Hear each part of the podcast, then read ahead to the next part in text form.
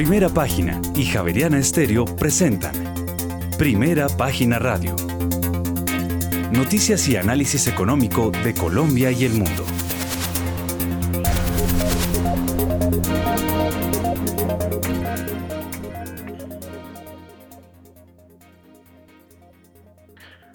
Buenos días, son las 6 de la mañana y 3 minutos. Les damos la bienvenida a una nueva emisión de Primera Página Radio. En este final del primer mes de este 2023, martes 31 de enero, tendremos todas las noticias y el análisis económico de Bogotá, Colombia y el mundo hasta pasadas las 8 de la mañana. Bajo la dirección de Héctor Hernández y Héctor Mario Rodríguez, en esta emisión presentamos. El Fondo Monetario Internacional aumentó su estimación de crecimiento del PIB global para 2023 de 2,7 a 2,9%. Además, al 13 de enero de este año, la inversión extranjera directa en Colombia creció 7,88% anual y llegó a 615 millones de dólares. Por su parte, Ingrid Juliana Lagos Camargo será la nueva directora del Fondo de Garantías de Instituciones Financieras. Y más adelante, el staff del Banco de la República subió su pronóstico de inflación en Colombia para el cierre de este año de 7,1 a 8,7% y para finales de 2024 la estimación se mantuvo en 3 3,5%. Además, el staff del emisor aumentó su estimación del déficit de la cuenta corriente de Colombia en 2022 de 6 a 6,3% del PIB y mantuvo su supuesto para 2023 en el 3,9% del Producto Interno Bruto. Y en otras eh, noticias, la interconexión eléctrica ISA alcanzó la certificación de carbono neutralidad en 11 de sus empresas en Colombia, Chile, Brasil, Perú y también en Bolivia. Y por otra parte, el Grupo Energía Bogotá recibe equipos industriales provenientes de Brasil. Esto para la construcción del proyecto de transmisión de energía eléctrica colectora en La Guajira y también en el departamento del Cesar. Tendremos estas y otras noticias hoy en primera página radio. Ya son las 6 de la mañana y 5 minutos. Les damos la bienvenida.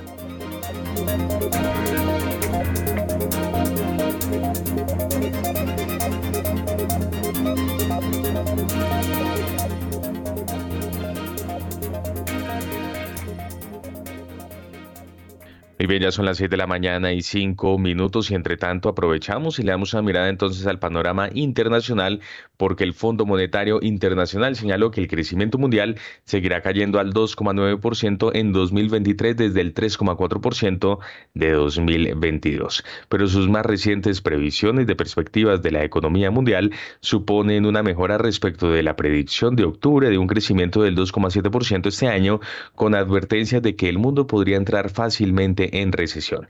Para 2024, el Fondo Monetario Internacional dijo que el crecimiento mundial se aceleraría ligeramente al 3,1%, pero esto es una décima de punto porcentual por debajo de la previsión de octubre, ya que el impacto total de las subidas más pronunciadas de los tipos de interés de los bancos centrales frena la demanda.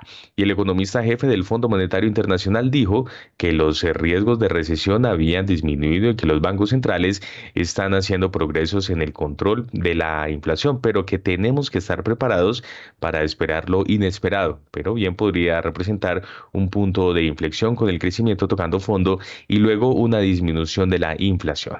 Los mercados se lideran en las próximas horas, además de la decisión de la Fed, con una avalancha de datos económicos de Estados Unidos que culminará con el informe de nóminas del próximo viernes para el mes de enero. Los inversores ven signos de debilitamiento en el mercado laboral como un factor clave para reducir la alta inflación. Los rendimientos del Tesoro de Estados Unidos se mantuvieron firmes antes de las reuniones del Banco Central y los datos económicos con el rendimiento de los bonos del Tesoro de referencia a 10 años situándose en 3,54%, esto en comparación con el cierre de Estados Unidos del 3,55% este lunes. El rendimiento a dos años, que aumenta con las expectativas de los operadores de tasas más altas de los fondos federales, tocó 4,24% en comparación con el cierre de Estados Unidos del 4,26%. Finalmente, el sector de las criptomonedas sigue intentando mantener los niveles. El Bitcoin cotiza sobre los 22 mil dólares y el Ethereum ya roza los 1.500 500 dólares. Ya tenemos en Colombia las 6 eh, de la mañana y 7 minutos. Y hasta ahora saludamos y le damos la bienvenida a Andrés Moreno Jaramillo, uno de nuestros analistas invitados durante esta emisión. Andrés, eh, dándole una mirada a estas eh, previsiones por parte del Fondo Monetario Internacional y por supuesto quizá la clave de la semana es la reunión de la Fed, de dos días de la Fed, en donde muy posiblemente habrá decisión de política monetaria. Muy buenos días y gracias por estar con nosotros. Buenos días, Sebastián, y al equipo de primera página, a todos los oyentes y a los analistas invitados. Bueno, esta semana es impresionante para lo que concierne al tema de tasas de interés y política monetaria a nivel mundial. Es una semana esperada por muchos desde diciembre, em, dado que pues eh, vienen aumentos del Banco Central Europeo, del Banco de Inglaterra y de la Fed. Eh, se espera que estén por debajo de las alzas de diciembre. Eh, ya al parecer a nivel mundial empezó la inflación a ceder. Eh, este movimiento de tasas antecede al que viene en marzo. En febrero no tendremos nada al respecto, pero es interesante ver cómo empieza a frenarse todo y, los mercados están muy expectantes porque son movimientos de, de, tres bancos importantes más otros que se mueven. Y lo que hemos hablado mucho, si el año 2022 fue el año de la inflación, de las tasas de interés, de la política monetaria contractiva frenando el alza de tasas. Este año 2023 era el año del crecimiento, del bajo crecimiento económico, de la recesión. Y allí es importante porque los bancos y muchos economistas estamos preocupados con esta alza desmedida de tasas en Colombia y en el mundo. En un momento de recesión no sirven esas tasas altas se necesita bajar las tasas para que las empresas puedan endeudarse, las familias también. Ahora vimos la tasa de usura en lo que quedó en Colombia, el 45%, una locura. La más alta desde el año 99, tasas también de intervención desde el viernes más altas desde el año 99. Es decir, casi toda una generación no ha visto estas tasas de interés y no saben comportarse como consumidores financieros ni como inversionistas, porque el, alza fue muy alto, muy rápida, muy rápida. Lo interesante es que los bancos centrales tienen espacios para bajar tasas y disminuir esa probabilidad de una fuerte recesión. La recesión económica o el bajo crecimiento no es una crisis económica. Se puede volver una crisis económica, pero no se traduce como una crisis inmediata. Es normal, es, en este caso fue buscada. El mundo estuvo creciendo con altos índices de inflación, adicionalmente de desabastecimiento por lo que ocurrió en Rusia y Ucrania, y es normal que, se haya buscado frenar ese crecimiento y que tengamos unos crecimientos a la baja, como se han previsto, y cada vez que, que, se reúnen los, la banca multilateral, baja los estimativos de, crecimiento. Eh, pueden estar al cero, alrededor del 1, los más positivos al 2%. Lo más interesante es que no empiece a crecer, a irse de negativo y que sea un tema eh, coyuntural, no una estructura de pobreza o de políticas de crecimiento que por ahí algunos hablan. Eh, necesitamos que para que haya menos pobreza, inclusive menos desigualdad, necesitamos que haya más crecimiento económico en el mundo obviamente también en países como Colombia. Es el crecimiento lo que hace que las personas salgan de la pobreza, que las personas puedan tener empleo, trabajo, salud y educación. No son los subsidios de, los países, es, el crecimiento, la inversión, el empleo. Entonces, todas aquellas personas que en el mundo votan por candidatos, por políticos que los buscan o que les prometen salir de la pobreza, lo que tienen que exigir esos mandatarios es empleo, es inversión, inversión extranjera, no subsidios. Así no se logra. Entonces, esta semana, obviamente, todos muy pendientes de lo que va a ocurrir. Eh, alzas de tasas seguramente en todos los casos menor de lo esperado. Y el fin de, o ya vimos la cima, estamos viendo la cima ya de las alzas de tasas de interés. Seguramente también ya vimos el pico de la inflación en Colombia estamos un poco rezagados, pero pues por el tema de impuestos, por el tema de la gasolina, el salario mínimo, pero para allá vamos. Es decir, eh, esto no, la, inflación no llegó para quedarse. La inflación, la inflación no va a ser eterna. Y pues, por lo menos un poco agresivo la política monetaria, que no era la única manera de, conseguirlo, eh, ya por lo menos vemos que, se ha frenado en la mayor parte del mundo. Así que eh, menos crecimiento 2023-2024, sí, sí hay menos, viene menos crecimiento, pero, pero, pero, pero, pero, eh, viene también un, un espacio para bajar tasas de interés por parte de los bancos centrales para estimular las economías. Son las 6 de la mañana y 13 minutos. Si yo pusiera los libros de texto con relación a lo que nos está diciendo Andrés Moreno Jaramillo, diría yo que Andrés Moreno Jaramillo se volvió heterodoxo. Pero bueno, porque cuando, cuando hay eh, momentos de inflación fuertes, la única forma de frenar la inflación es apretando y haciendo que las economías crezcan menos. Porque si el propósito es crecer, me acuerda la frase de, de Ernesto Samper que decía que él prefería una inflación del 25% y no un desempleo o un crecimiento eh, deprimido. Entonces a veces toca apretar para estabilizar las economías y salir adelante. 6 de la mañana y 14 minutos. Vemos mucho rojo por todas las bolsas del mundo. A ver, eh, Juan Sebastián, vámonos a las bolsas del mundo. Sí, señor, pero antes una recomendación porque Pay es una alternativa de inversión inmobiliaria con horizonte de largo plazo. Conozca más sobre la inversión en Pay en la página web www.pay.com.co 6 y 15. En primera página radio, las bolsas del mundo. Los mercados asiáticos obviaron el PMI chino y cerraron a la baja muy pendientes de lo que haga la Reserva Federal.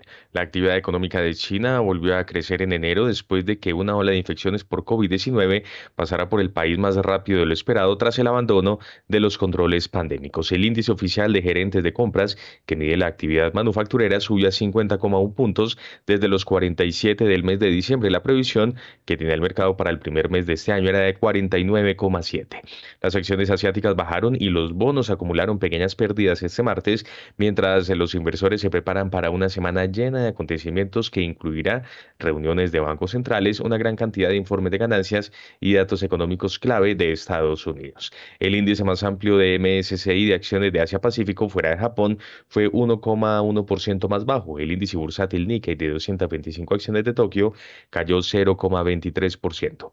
El índice de referencia de la bolsa de Shanghái se dio 0,42% y el parque de Shenzhen retrocedió 0,76%, si bien el índice Hang Seng de la bolsa de Hong Kong cayó 1,23%. Por su parte, la bolsa de Seúl cosechó este martes un cierre mixto con una caída del 1,04% en su principal indicador, el COSPI de la bolsa de Seúl. Por su parte, las bolsas de Europa dejan atrás un mes de enero que tiene visos de ser histórico y lo hacen en rojo. Esta mañana se conoció que las ventas minoristas alemanas caen 5,3% en diciembre, peor de lo previsto. Los analistas esperaban una subida del 0,2% y el dato de noviembre había recordemos, una variación del 1,1%. En términos interanuales, las ventas de comercio al por menor cayeron 6,4% tras su tras un descenso del 5,9% en noviembre frente a la caída del 1,8% esperada. El DAX alemán recortaba 0,25%, el FTSE de Londres caía 0,32%, mientras que el CAC 40 de París perdía 0,11% y el IBEX 35 de Madrid retrocedía 0,06%. Finalmente, el FTSE MIB de la Bolsa de Milán eh, habría con subidas del 0,66%. Son las 6 de la mañana y 17 minutos y está con nosotros, eh, ya se unió al grupo de analistas eh, Germán Verdugo. Germán Verdugo es economista y especialista en estadística de la Universidad Nacional con maestría en historia de la Universidad Javeriana, aquí de la Pontificia Universidad Javeriana. Bueno, además profesor de cátedra acá, ¿no? Eh, Así es. Bueno, muy bien, Germán. Eh, ¿Cómo está viendo la situación de las bolsas en el?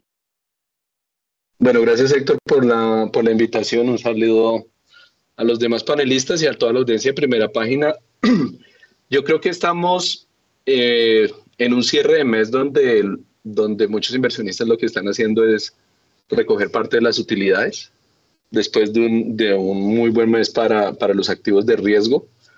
Eh, y obviamente, pues a la espera de la, de la decisión final mañana de la Reserva Federal y, y, también esta semana del Banco Central Europeo, no en cuanto a la, a la reunión per se de, de estos días, sino un poquito qué tan coincidente o no es la visión que tienen los, los miembros pues, de, la, de, de política monetaria de estos bancos centrales versus, versus lo que está incorporando el mercado financiero. Es decir, para el mercado financiero pareciera que ya el miedo de inflación hubiera quedado atrás y, creo que eso es lo que ha impulsado en gran medida la, eh, la valorización de muchos de estos activos, en particular, pues digamos las, las acciones.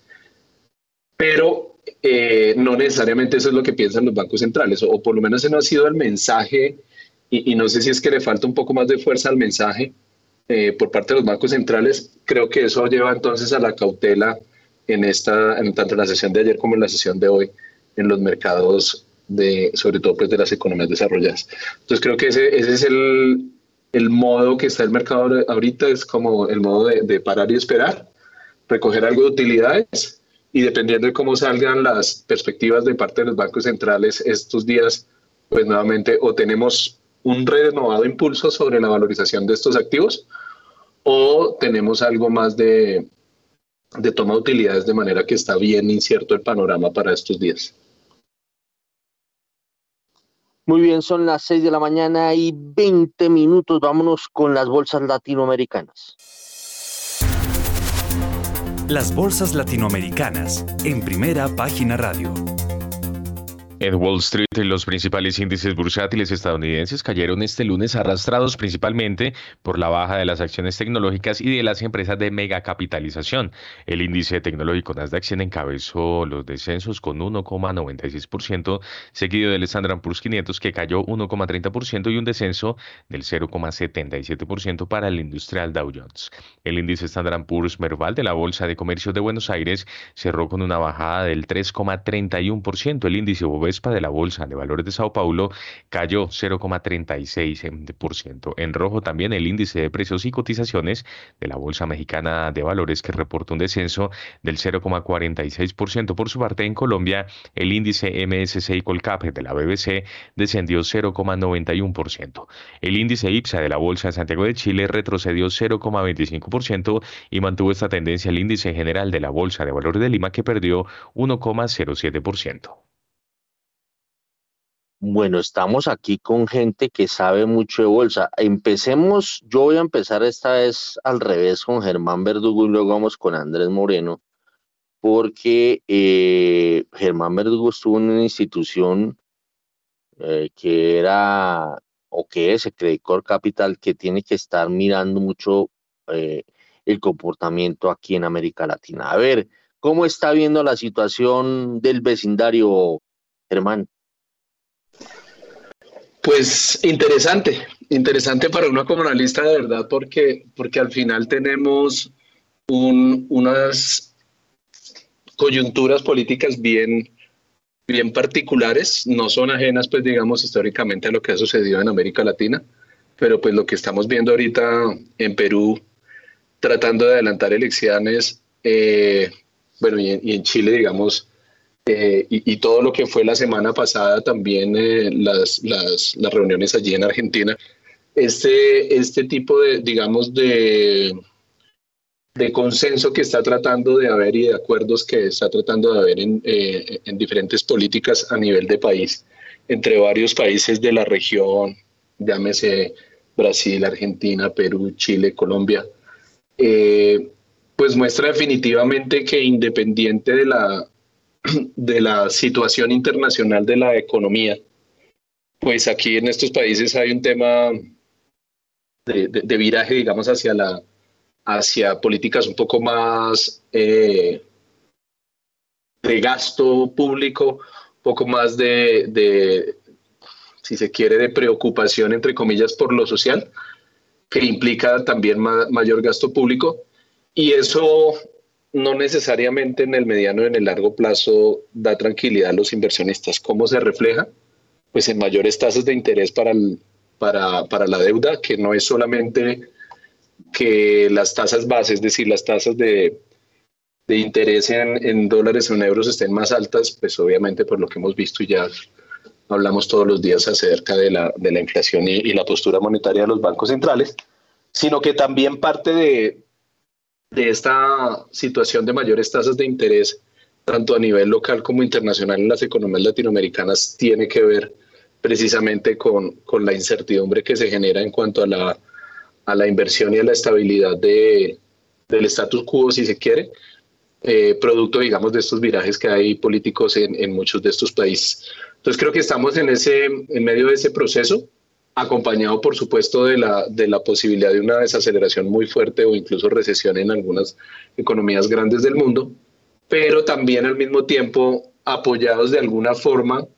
eh, por la recuperación en los precios de los commodities que, está ocurriendo, también jalonados en parte por, por digamos, la, distensión de las medidas restrictivas para el control de COVID-19 en China teniendo en cuenta, pues, digamos que China, pues, es un gran consumidor de, commodities y otros productos, pero en particular commodities que benefician, digamos, a las economías latinoamericanas. Entonces, estamos en ese, en ese mix de cosas en, en Latinoamérica y, pues eso hace que nos peguemos en algunos momentos unos rallies como los que hemos visto recientemente en el mercado accionario.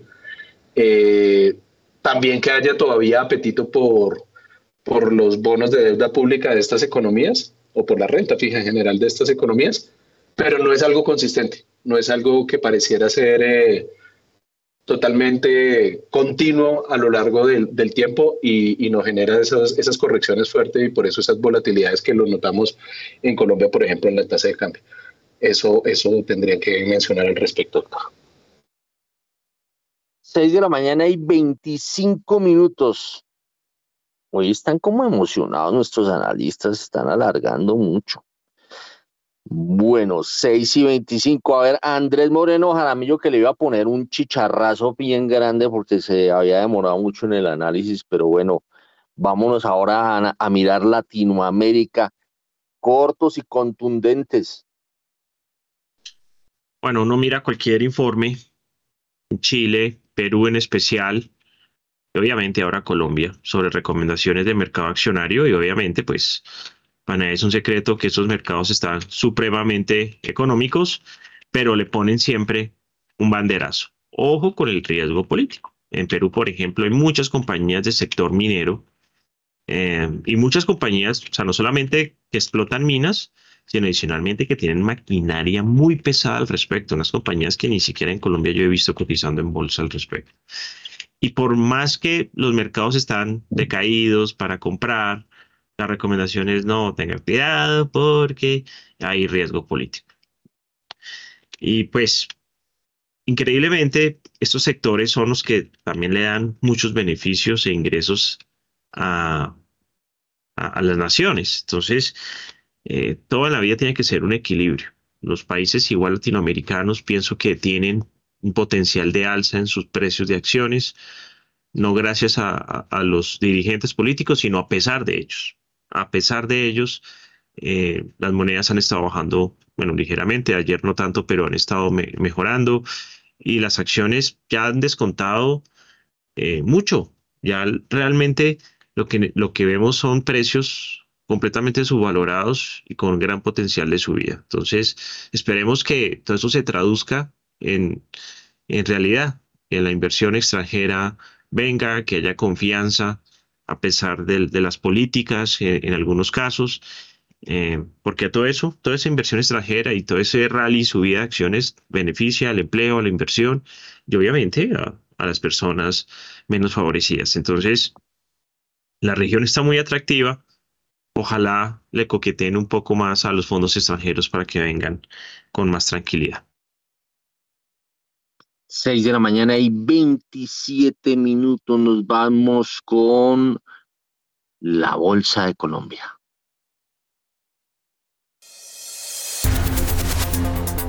En primera página radio, las acciones de Colombia.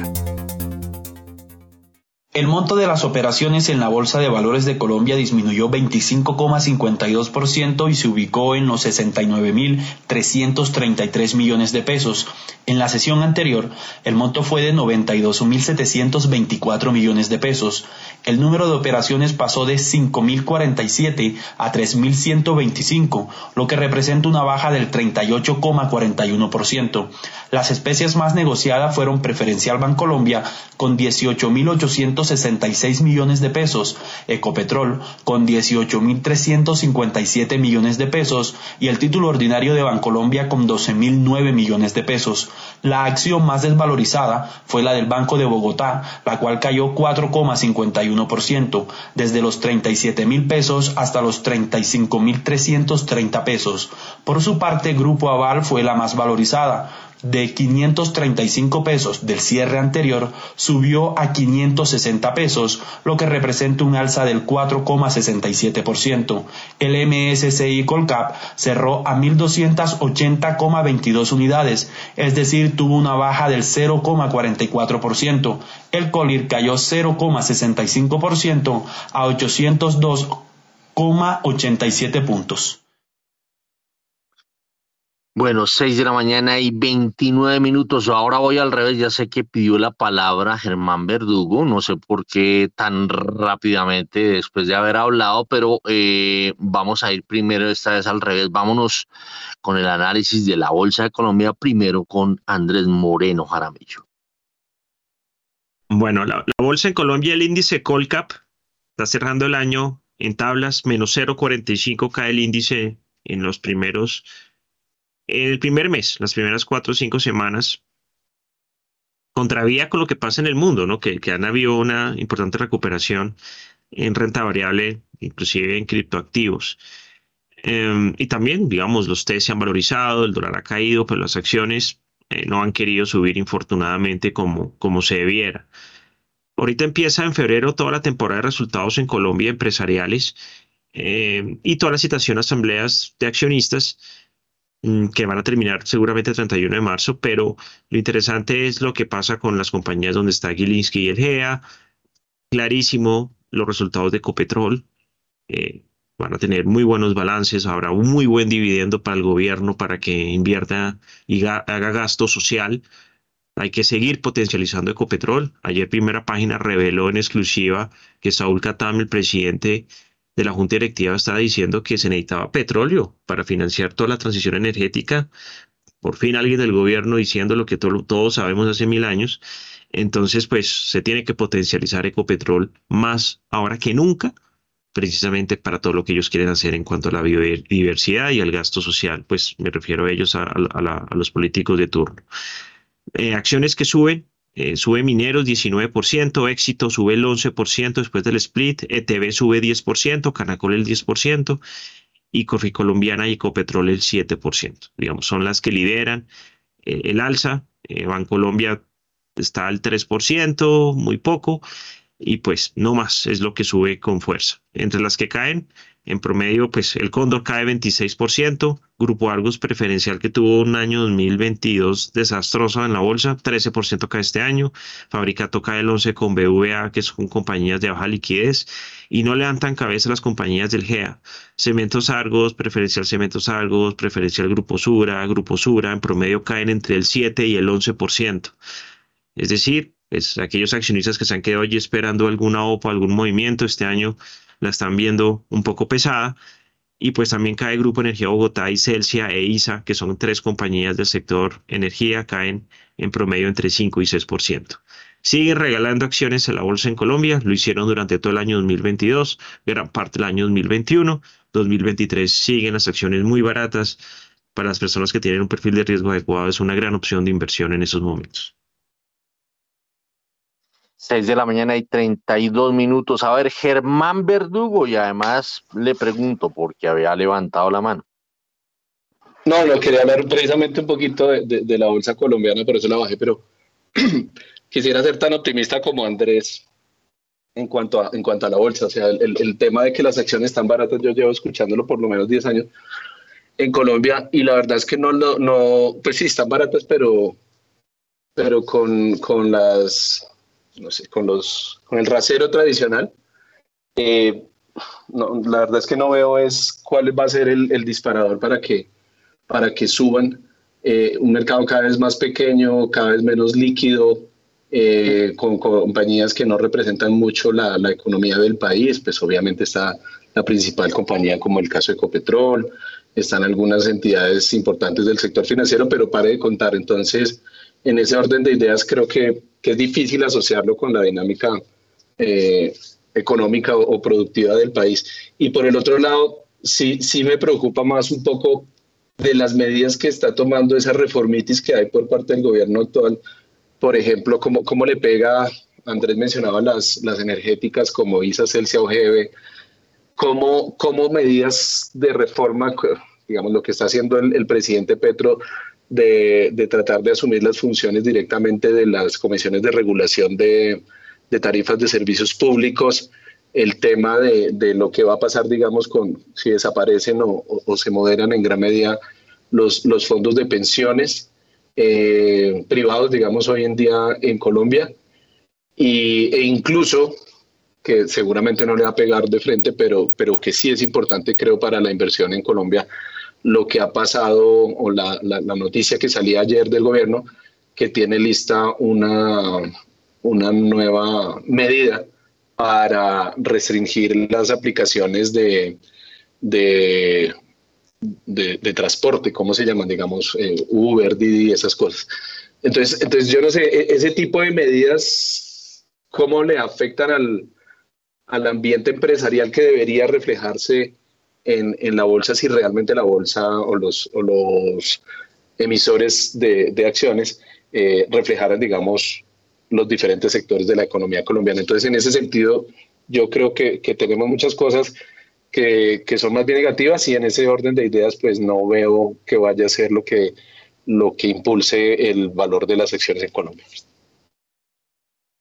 Bueno, son las 6 de la mañana y 35 minutos. Mm, ya que estamos por estos lados, eh, por eh, Latinoamérica y por Colombia, veo un informe de Nicolás Espinosa que tiene que ver con la chilena Codelco. ¿De qué se trata? La Corporación Nacional del Cobre de Chile, Codelco, principal productora de cobre de mina del mundo, lanzó en Nueva York una colocación de bonos a 10 años plazo por un monto de 900 millones de dólares. La transacción de emisión está siendo liderada por los bancos BNP Paribas, Bank of America, Banco Santander y Scotia Capital. Cabe recordar que Codelco es una empresa estatal chilena que lidera la producción mundial de cobre y sus reservas representan un 6% de las reservas globales de cobre. 6 y 36 y seguimos aquí por estos lados, por el vecindario, porque hay un informe de Daniela Tobón que tiene que ver con ISA, eh, con interconexión eléctrica SA ISA. Eh, a ver, ¿de qué se trata Daniela Tobón? Interconexión Eléctrica obtuvo del Incontel la certificación de carbono neutralidad en alcance 1 y 2 operación y mantenimiento de activos para 11 de sus empresas en países como Colombia, Chile, Brasil, Perú y Bolivia. De acuerdo con la compañía, esto respalda los esfuerzos hechos no solo para reducir y compensar las emisiones derivadas de su operación, sino para generar un impacto ambiental positivo y voluntario frente a los efectos del cambio climático. Muy bien, son las 6 de la mañana y 37 minutos y seguimos por estos lares. Vamos con usted, Juan Sebastián. Sí, señor, justamente porque se dio a conocer noticia de última hora por parte de Fitch que rebajó las calificaciones de Telefónica del Perú a W y puso Rating Watch en negativo. Fitch califica a Telefónica del Perú eh, SA de forma independiente y no tiene en, en, cuenta ninguna expectativa de apoyo de la matriz final Telefónica SA. Telefónica advirtió su intención de desinvertir en sus operaciones hispanoamericanas, incluidas TDP, Telefónica Móvil Chile SA y Colombia Telecomunicaciones y entidades no calificadas en México, Argentina y también en otros lugares. Reiteramos entonces, Fitch Ratings rebajó las calificaciones de Telefónica del Perú a W+. Bueno, 6 de la mañana y 38 minutos. Oiga, acaba de entrar Guillermo Valencia, que yo no sé últimamente como que el servicio de transporte de Brasil, de la zona donde él está, eh, está muy complicado, pero últimamente nos entra muy tarde. Pero yo quiero retomar mm, más o menos algo que, que planteó Andrés Moreno Jaramillo al empezar el programa y me nacen muchas inquietudes y vamos a meternos con la macroeconomía mundial. Eh, y es que, eh, pues obviamente, la política monetaria mundial eh, tiene que ver con la política fiscal mundial, ¿no? Y con el empleo mundial y con el crecimiento mundial.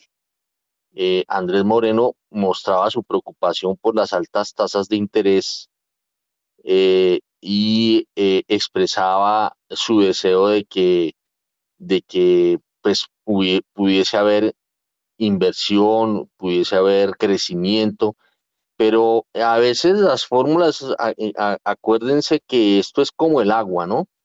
Si uno empuja el agua para un lado, se va para un lado, y si, y si uno la chupa, pues se viene para este lado, pero, pero a veces es, es, difícil lograr el equilibrio. La pregunta que le hago a Guillermo Valencia es, bueno, ¿será posible lograr crecimiento económico eh, pese a tener inflación o algunos dicen que ya está controlada, otros dicen que no, y altas tasas, porque las altas tasas de pronto eh, se llega a los niveles más altos, pero de pronto llegan para quedarse un ratico por allá en ese nivel. A ver, Guillermo Valencia, muéstrenos su política monetaria y fiscal mundial. Héctor, un gran saludo, un saludo para los colegas, para la mesa de trabajo y por supuesto para toda la audiencia de primera página. Eh, el, tema de política monetaria definitivamente pues, va a estar ligado a la expansión monetaria, a la expansión de la base monetaria, pero también a varios de la economía, a, varios elementos de la economía real. ¿A, qué me refiero? Durante 30 años tuvimos la idea de que los bancos centrales tenían el control absoluto sobre la política monetaria, es decir, sobre la inflación también. Pero hay temas de inflación que no los va a poder controlar el Banco Central necesariamente. ¿Cuáles son esos temas? ¿Sí? Hay temas que están relacionados con disrupciones en la oferta. Hay temas que están relacionados con problemas o reconfiguraciones en, la cadena, en las cadenas de valor. Entonces, han existido diferentes regímenes de inflación y de deflación en la historia tanto de los Estados Unidos como en la historia del mundo. Entonces, lo importante es identificar ahorita es en cuál de esos regímenes estamos. Entonces, la inflación tomó por sorpresa a todos los bancos centrales en el 2021. Fue subestimada totalmente. La narrativa más fuerte en el 2022 es que se tenía que hacer lo que fuera para contener la inflación. Sin embargo, cuando uno mira el índice de precios al productor, cuando entra a la, página de la Reserva Federal de San Luis, uno mira que en julio, septiembre del 2021, esa variación estaba del orden del 20%. Hoy, esa corrección está del orden del 6.93%. Y cuando uno mira esa gráfica de manera extendida, uno ve varios periodos donde la inflación hicieron esos cambios grandes. Uno es los 70, que fue el que más se habló. Estamos en esta inflación, entonces no va a haber crecimiento, y era una narrativa fuerte, pero no era el único que existía. ¿sí? Y digamos que desde los 30 hasta casi finales de los 50, pues hubo un régimen de mucha fluctuación en la inflación. Es decir, un pico alto, después desinflación, un pico alto, desinflación, que creó mucha volatilidad. Eso pasa cuando hay una ruptura en las cadenas de valor. Eso pasa cuando el mundo no está globalizado y empieza a existir un mundo multipolar. Nuestra óptica es que estamos ahí y el único actor que importa no son solo los bancos centrales. Entonces, e, esa idea que tenemos solo con política fiscal y estímulos monetarios hace crecer una economía no va más, porque hay una palabra que es más importante que todo eso, que es la razón por la que existe el capitalismo, productividad. La razón por la que existe el capitalismo es porque con unos insumos básicos podemos crear algo nuevo. ¿sí? Eso fue lo que hizo la revolución industrial. O sea, en el capitalismo, uno más uno no es dos. Si en el capitalismo existe la oportunidad de, con esos inputs básicos, con ese carbón más agua, más una máquina, se produce un proceso que hace crecer la economía como un todo. Esa característica exponencial es la que hace que haya crecimiento económico. Cuando eso no existe, cuando no existe productividad, terminamos atrapados en guerras comerciales, en guerras, y, terminamos atrapados en un proceso de, de, repartir el pastel porque no somos capaces de crecer. Bueno, Guillermo Valencia, usted, mm, usted me deja loco. Lo, que estudié yo economía, los libros de texto para el carajo, hermano. Según usted, eh, la política monetaria y la fiscal hay que meterla debajo de la, de, la cama. Bueno, ahorita vamos a volver con usted eh, eh, y, voy a darle participación a nuestros analistas, pero antes de eso hay noticia de última hora de la zona euro, Juan Sebastián. Sí, señor, y tiene que ver con la publicación del Producto Interno Bruto anualizado de la zona euro, que creció 1,9% por encima de lo esperado y llegó para el tercer trimestre de 2,13% de 2022 y los analistas del mercado esperaban una cifra del 1,8% en el último trimestre del año inmediatamente anterior. Además, la variación trimestral del PIB fue del 0,1% frente al 0,3% del tercer trimestre, resaltando así que el mercado esperaba un dato del menos 0,1%. Reiteramos entonces, en el cuarto trimestre de 2022 el Producto Interno Bruto anualizado de la zona euro creció 1,9% por encima de lo esperado. Para el tercer trimestre del año anterior, el PIB había sido del 2,3% y los analistas esperaban una cifra del 1,8% para el cuarto trimestre de 2022. La variación trimestral del PIB fue del 0,1% frente al 0,3% del tercer trimestre, resaltando que el mercado esperaba un dato del menos 0,1%. Bueno, ahí lo que veo es desaceleración, pero no tanta desaceleración como estaba de pronto esperando el mercado. Bueno, eh, a las 6 y 45 vámonos con Germán Verdugo y le quiero preguntar dos cosas. Una, Guillermo Valencia le dio por meter como una variable macroeconómica la productividad. Si usted mira las, las, eh, la fórmula del ingreso, por ahí yo no la veo. Eh, no la veo por ningún lado. La veo, e, es, yo siempre he pensado que la productividad es una consecuencia de y no una variable.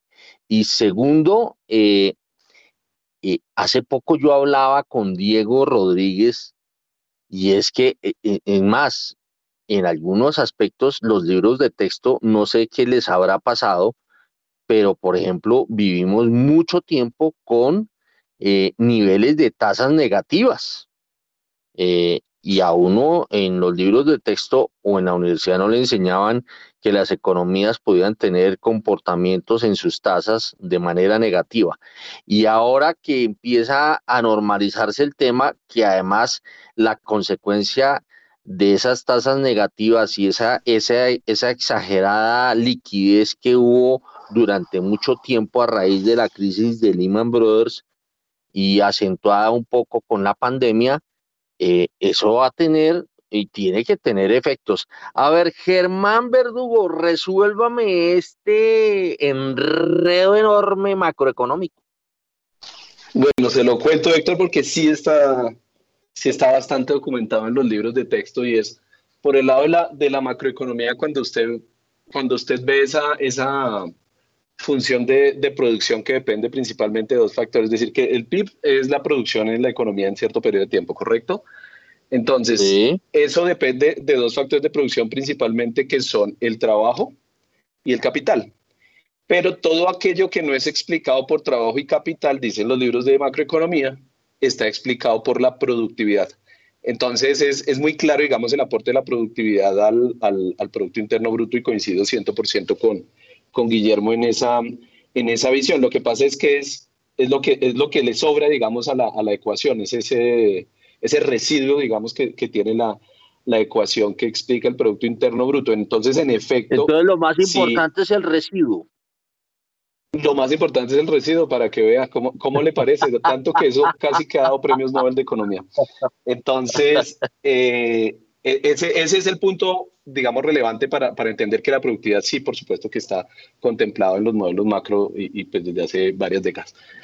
Y por el lado de la, de la otra pregunta con respecto al, al tema de las tasas negativas, yo, yo creo que también hay una, una respuesta, eh, digamos, como tradicional a lo que ha venido sucediendo. Durante todo el periodo de tasas de interés negativas por parte de algunos bancos centrales y, y principalmente, digamos, de, de, tasas de interés muy bajas en general en el mundo desarrollado, pues ¿cuál fue la contrapartida? Sí hubo inflación. Lo que pasa es que no hubo inflación medida por el índice de precios al consumidor, que es como estamos acostumbrados a leerlo, pero hubo inflación de activos y eso los modelos macroeconómicos incluso lo, incorporan en algunos, en algunos modelos donde lo mencionan como, como, como la inflación ampliada. Y esa inflación ampliada lo que recoge es qué pasa con los activos eh, o con los precios mejor de, de, los activos financieros, por ejemplo, o de, o, de, o de, otro tipo de activos. Entonces, por ejemplo, usted ve la finca raíz o, o los bienes inmuebles y los activos financieros, como es el caso de las acciones. Entonces, si, si uno se fija, cada vez que había inyecciones de dinero durante el periodo que usted menciona después de la crisis de Lehman en, en Estados Unidos, pues usted lo que ve es todo el tiempo las acciones en Estados Unidos subiendo y también en muchos países del mundo los precios de la finca raíz subiendo. Entonces sí había inflación, solo que no era la inflación que normalmente mide el índice de precios al consumidor. Y ahorita lo que está sucediendo es que cuando nos corrigen esa situación de las tasas de interés negativas o excesivamente bajas, y más si se van a quedar un tiempo en, los niveles actuales, pues lo que tenemos es que desaparece esa inflación de activos y corrigen los precios de muchos de estos activos y volvemos un poquito más a la medida más restringida o tradicional del IPC únicamente. Berracos, Guillermo Valencia y Germán Verdugo. Los voy a nombrar, eh, voy a hacer que los nombren cabeza de las autoridades económicas para que tomen medidas de productividad, ¿no? Y que digan, vamos a aumentar la productividad. Las autoridades tomaron la decisión de aumentar la productividad. Eso no lo he visto nunca, pero bueno, a ver, eh, algún día... A ver, Andrés Moreno Jaramillo, espéreme y, eh, luego voy con usted. Andrés Moreno Jaramillo, porque estamos metidos en un mundo etéreo de la productividad, la cosa más complicada de medir porque eh, eh, hay formas de ver la productividad de miles, miles de formas y yo no creo que sea una variable como la están planteando. A ver, Andrés Moreno no es una solo manera de, hacerlo, hay, muchas. Pero clave, clave es la generación de empleo, de empleo y creación de empresas y, e, e inversión directa. Eso es clave. Eh, muchas personas se quejan cómo hace para generar empleo e inversión directa? Usted es una autoridad y usted es gobierno. ¿Usted cómo hace? Bueno, reduzco aranceles, le doy beneficios tributarios a las compañías que hayan acá a montar sus compañías de tecnología, hoteles, de turismo. La gente se queja acá en Colombia porque hay salario mínimo y el 45% de la gente se gana menos del mínimo. Es porque no hay don que trabajar. Las personas, entre comillas, se regalan con tal de trabajar. En otros países, esto es lo contrario.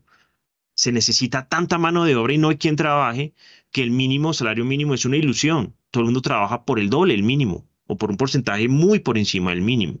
¿Por qué? Porque hay empresas, porque las empresas necesitan trabajadores, porque necesitan conocimientos y no los hay. Ejemplo, Canadá. Aquí en Colombia es lo contrario. Pongámosle aranceles, no traigamos, cerrémonos, eh, no traigamos inversión, demos subsidio. el salario se sube no ajustando el 10 por, 16% del salario mínimo. Eso afecta a, la, a, informal, a la formalidad. La informalidad sigue. ¿Quién le va a subir 16% a los informales? Nadie. Eso genera más desempleo, genera más desigualdad. Lo que se necesita es lo contrario. Venga, quiere subir el salario 16%, traiga empresas, genere industria, conocimiento, educación. Eso no es con decreto que se acaba la pobreza, no es con decreto que se acaba la desigualdad, no es con decreto que, las empresas empiezan a pagar más, es con productividad. Por eso, la productividad, pero, pero a ver, Andrés, usted está diciendo, vamos a, generar inversión extranjera, entonces tenemos que bajar los impuestos, de tomar, pero no hay una medida que uno diga, es que, señores empresarios, tienen que ser más productivos. La única forma que se logra eh, y que se ha visto relativamente recientemente a raíz de la pandemia es de que la productividad aumentó porque eh, eh, tuvieron que echar mano a la tecnología y hubo menos uso de capital humano y hubo más tecnología y por eso hubo, hubo un mejoramiento en la productividad. Pero no, que, no es que sea no es que sea una variable como tan fácil de manipular. A ver, vámonos con Guillermo Valencia. Defiéndase. Héctor, es, muy válido. Digamos que, se puede hablar muy fácil desde el punto de vista filosófico, pero le compro eh, su comentario de cómo hacerlo. ¿Sí? Ahora, la verdad, cómo se implementa eso. Y eso no es fácil. ¿sí? Hay ejemplos. Hay ejemplos de política industrial, eh, lo que pasó en Corea. Eh, no quiere decir que todos esos paralelos se puedan aplicar a Latinoamérica. De hecho, Ricardo Hausman tiene bastantes libros, bastantes videos en YouTube que habla de eso, la importancia de generar redes de conocimiento. Hay, eh, eh, estoy de acuerdo con Andrés, hay que traer ciertas empresas que son claves, no solo porque traen empleo, sino porque traen conocimiento. Yo me acuerdo que una vez discutía con el difunto Juan Mario Lacerna sobre qué se podía hacer para volver más competitivo Ibagué, el Tolima. Sí, y, una de las discusiones que teníamos es cómo atraer empresas como Samsung, que, tuvieran una base tecnológica en, esa época en Tolima. Y en las conversaciones con esas empresas, el, principal problema no fue eh, los impuestos. El principal problema no fue que no existe empleo. El principal problema es que no hablaban inglés la mayoría de empleados. Entonces era muy difícil coordinar. Ya en Corea el idioma nativo no era inglés y para tener una base tecnológica en otro país, eso era un inconveniente. Entonces, hay ciertas cosas que sí son de política de Estado, que son de política de educación, que pueden aumentar mucho la competitividad del país. Productividad e infraestructura también, porque pues, si no podemos transportar las cosas, pues estamos fregados, perdón el, el, lenguaje. Entonces, eh, digamos, hay cosas que pueden ser pragmáticas, pero sí se necesita, eh, yo creo que menos doctorados y más doers, más personas que hacen, más personas que les ha tocado construir empresa y trabajar de la mano, ¿sí? menos consejos de sabios y más consejos de personas que ejecutan, porque pues ejecutar es lo que cambia un país y, y, más en este momento. No, en eso ya nos, pues, nos vamos poniendo de acuerdo, eh, porque yo creo que siempre lo que se ha buscado es generar las condiciones para que se dé eso que usted está diciendo, que es eh, que le permita a cierta gente que toma decisiones, que ejecuta, que las cosas pues eh, mejoren. Pero eh, eso sí es una labor bastante complicada porque hay que cambiar chips, hay que ayudar a, adecuarse a, una, a ciertas situaciones, pero no, o sea, yo creo que es de los puntos que han tocado más complicados, que es cómo aumentar la productividad de un país. A ver, Germán Verdugo. Yo creo que, yo creo que Guillermo toca varios puntos. Ahora lo de los doctorados sí difiero totalmente porque, porque los doctorados sirven muchísimo, pero, pero lo, que, lo que creo es que, digamos que la... Veamos un ejemplo histórico clásico en Colombia y es la pérdida de Panamá. ¿cierto? La pérdida de Panamá se da en medio de un proceso donde tal vez fue el mayor salto de productividad que se requería en, el hemisferio eh, occidental, digamos, durante, durante, durante esa época.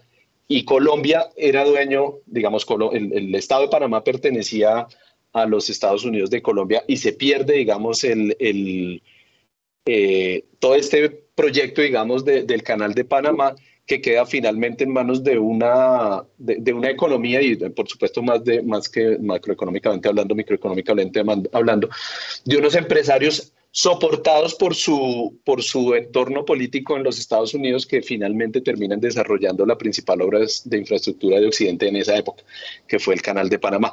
Entonces, entonces yo creo que aquí en Colombia sí ha habido ejemplos de cómo el, nuestros políticos, digamos, han sido obtusos para, para ver las posibilidades de desarrollo.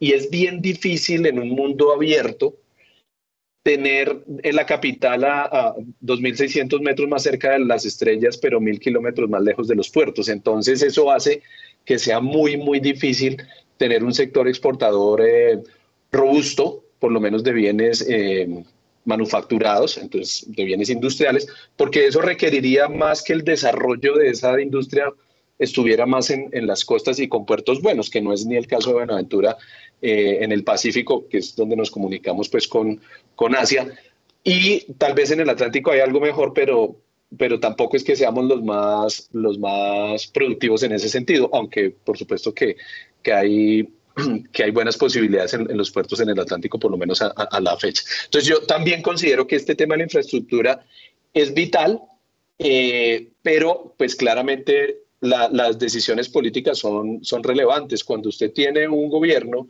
que va a volver a dilatar la construcción de, del metro, en donde las grandes ciudades del mundo tienen metro hace 100 años, pues es difícil pensar que, que hay una voluntad política lo suficientemente clara para aumentar la, la productividad. Y, la historia nos lo dice, no es de este gobierno, es, histórico en el país. Entonces, en ese orden de ideas, creo que lo que nos falta es tener la, claridad de cuál es el sector que vamos a desarrollar, que va a ser la punta de lanza en las siguientes décadas, pero qué es lo que estamos haciendo para desarrollar ese sector. Porque es fácil decir el turismo. Ahora, ¿cómo le vamos a competir a, a grandes potencias turísticas como México con todo el desarrollo de la Riviera Maya? Entonces, ese tipo de cosas son las que hay que evaluar realmente para que no se queden en las palabras que se las lleva el viento, sino, sino realmente qué es lo que sí estamos haciendo. Y hay cosas que sí se están haciendo, pero más a nivel muy, muy micro que difícilmente se ven reflejadas en un gran salto de la productividad a nivel macro en Colombia. Son las 7 de la mañana en punto. Esto que está hablando Verdugo da para, para, mucho, para para un programa completo. Pero bueno, nos toca cerrar el temas, Héctor, disculpa. Eh, son las siete en punto. Si quiere, vamos al corte y regresamos inmediatamente para cerrar el círculo que está, que se habla Guillermo Valencia.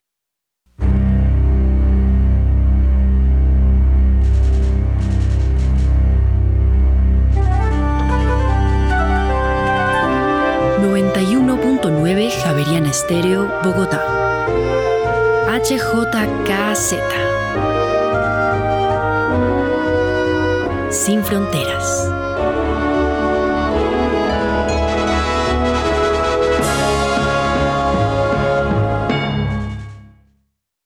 Son las 7 de la mañana y un minuto y estamos tratando de cerrar el círculo internacional. Estamos mirando este tema de eh, estábamos mirando el tema de la política macroeconómica, cosa que nos metimos más como con la microeconomía, porque productividad tiene que ver con eh, la actividad que se hacen las empresas para ser eh, más productivas y más eficientes. A ver, Guillermo Valencia quería meter la cucharada.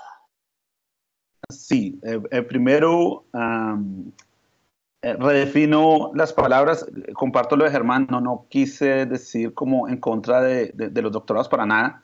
Eh, tal vez mi comentario sería más adecuado en este sentido. La tecnocracia tiene que juntarse a los ejecutores, porque cuando eso no pasa, son las autocracias las que toman el poder y, y empieza una demagogia y a tomarse una decisión con la demagogia. Entonces, sí, estoy totalmente de acuerdo. Son, ambas cosas son supremamente necesarias para el desarrollo de un, país. Ahora, e, ese tema de la productividad, por ejemplo, es lo más importante en este instante en Estados Unidos y está creando una polarización también gigantesca, ¿sí? porque Estados Unidos de alguna manera delegó la productividad a China. Y China, pues ni corto ni perezoso, dijo, no, yo sí tengo un plan, yo quiero crecer. Sí, y yo voy a hacer lo que tenga que hacer en infraestructura para, para crecer. Y uno lo ve en las ciudades. Uno va a Nueva York, Nueva York es fascinante, pero uno va a Shenzhen y nada que ver. Uno en Shenzhen está en el futuro, en Singapur está en el futuro y en Nueva York está en los 70. Es, lindo, pero son los 70. No, no son esos trenes rápidos, no es esa infraestructura totalmente digital que ya empieza a tener Asia. Entonces, la pandemia despertó a, Estados Unidos y Estados Unidos está empezando de nuevo a tener manufactura. La productividad está relacionada con la manufactura. ¿Qué de esas nuevas cadenas de valor nosotros podemos hacer? ¿Qué de México lo está haciendo? México está tomando la ventaja de que China y Estados Unidos están separando eh, eh, esos lazos de, de, comercio internacional y México está ya listo para el tema de los semiconductores. No quiero decir que vamos a hacer eso porque tal vez no somos competitivos ahí, pero hay varias tecnologías que están en una especie de revolución y es muy bueno montarse en una tecnología que apenas está empezando porque se puede hacer algo. Ya una que está muy desarrollada estamos muy tarde y no vamos a poder hacer la diferencia.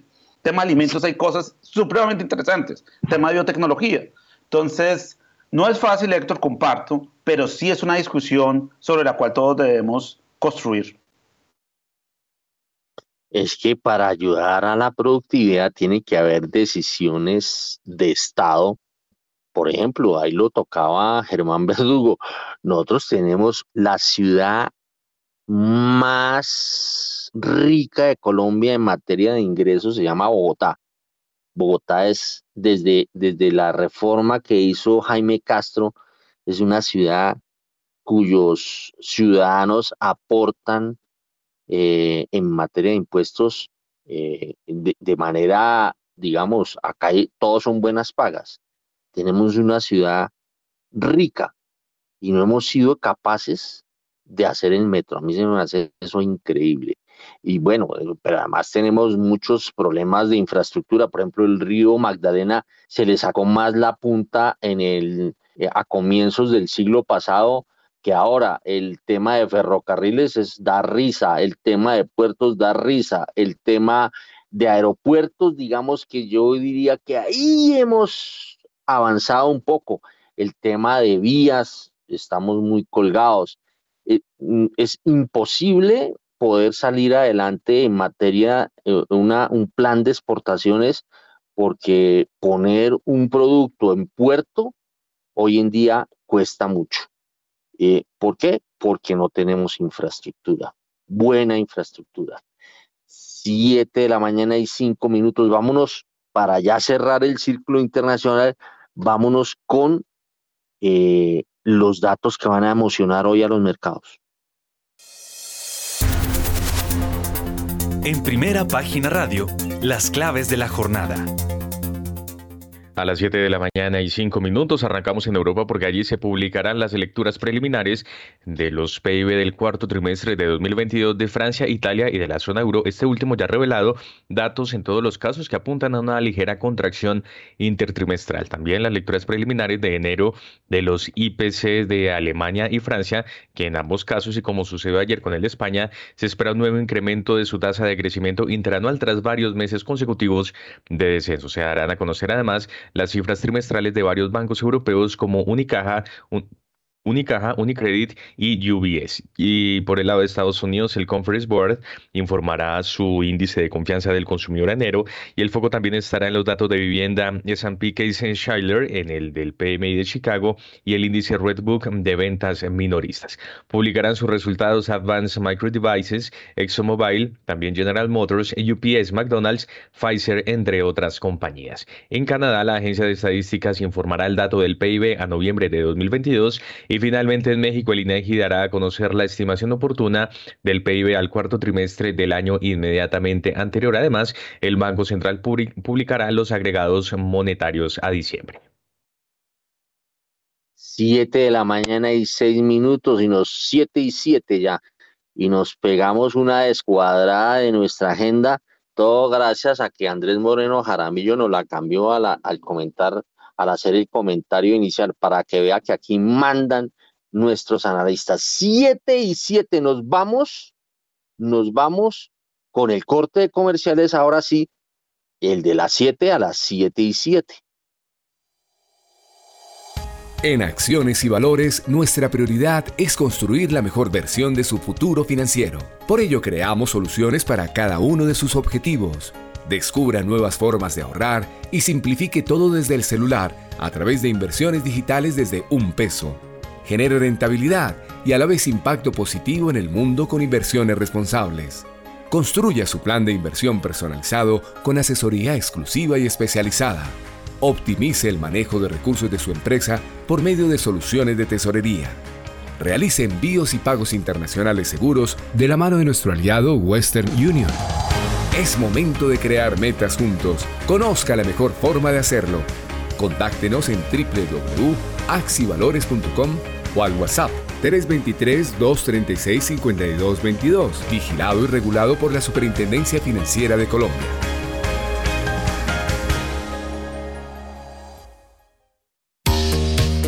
Los invito a que me escuchen todos los martes, de 7 a 8 de la noche, en vivo con Daniel Rincón, a través de los 91.9 NFM de Javeriana Estéreo.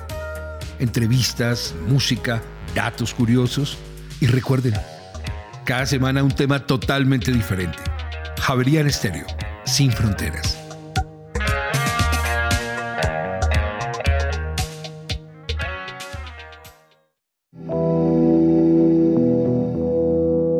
rincones más remotos del territorio nacional, hay personas cuya vida ha seguido adelante, pese a que el conflicto armado las afectó en el pasado. 50 vidas, una serie radial de la Coalición Internacional de Sitios de Conciencia y Javeriana Estéreo. De lunes a viernes a las 12 del mediodía y al finalizar Bitácora, disponible en javerianaestereo.com.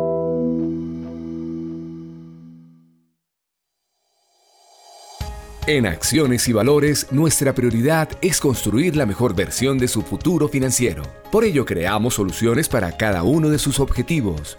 Descubra nuevas formas de ahorrar y simplifique todo desde el celular a través de inversiones digitales desde un peso. Genere rentabilidad y a la vez impacto positivo en el mundo con inversiones responsables. Construya su plan de inversión personalizado con asesoría exclusiva y especializada Optimice el manejo de recursos de su empresa por medio de soluciones de tesorería. Realice envíos y pagos internacionales seguros de la mano de nuestro aliado Western Union. Es momento de crear metas juntos. Conozca la mejor forma de hacerlo. Contáctenos en www.axivalores.com o al WhatsApp 323-236-5222, vigilado y regulado por la Superintendencia Financiera de Colombia.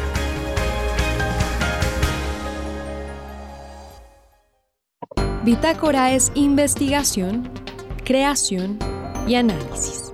Hay un fenómeno que ha venido sucediendo en la última década y está relacionado con un concepto que le llaman la mercantilización del conocimiento. Los ciegos también podemos combinar esa posibilidad, pero no estamos propiamente leyendo. Somos actor de ciencia, tecnología e innovación y somos actor cultural por ser museo. Bitácora, de lunes a jueves de 8 a 9 de la noche por Javeriana Stereo. Javeriana Estéreo, sin fronteras.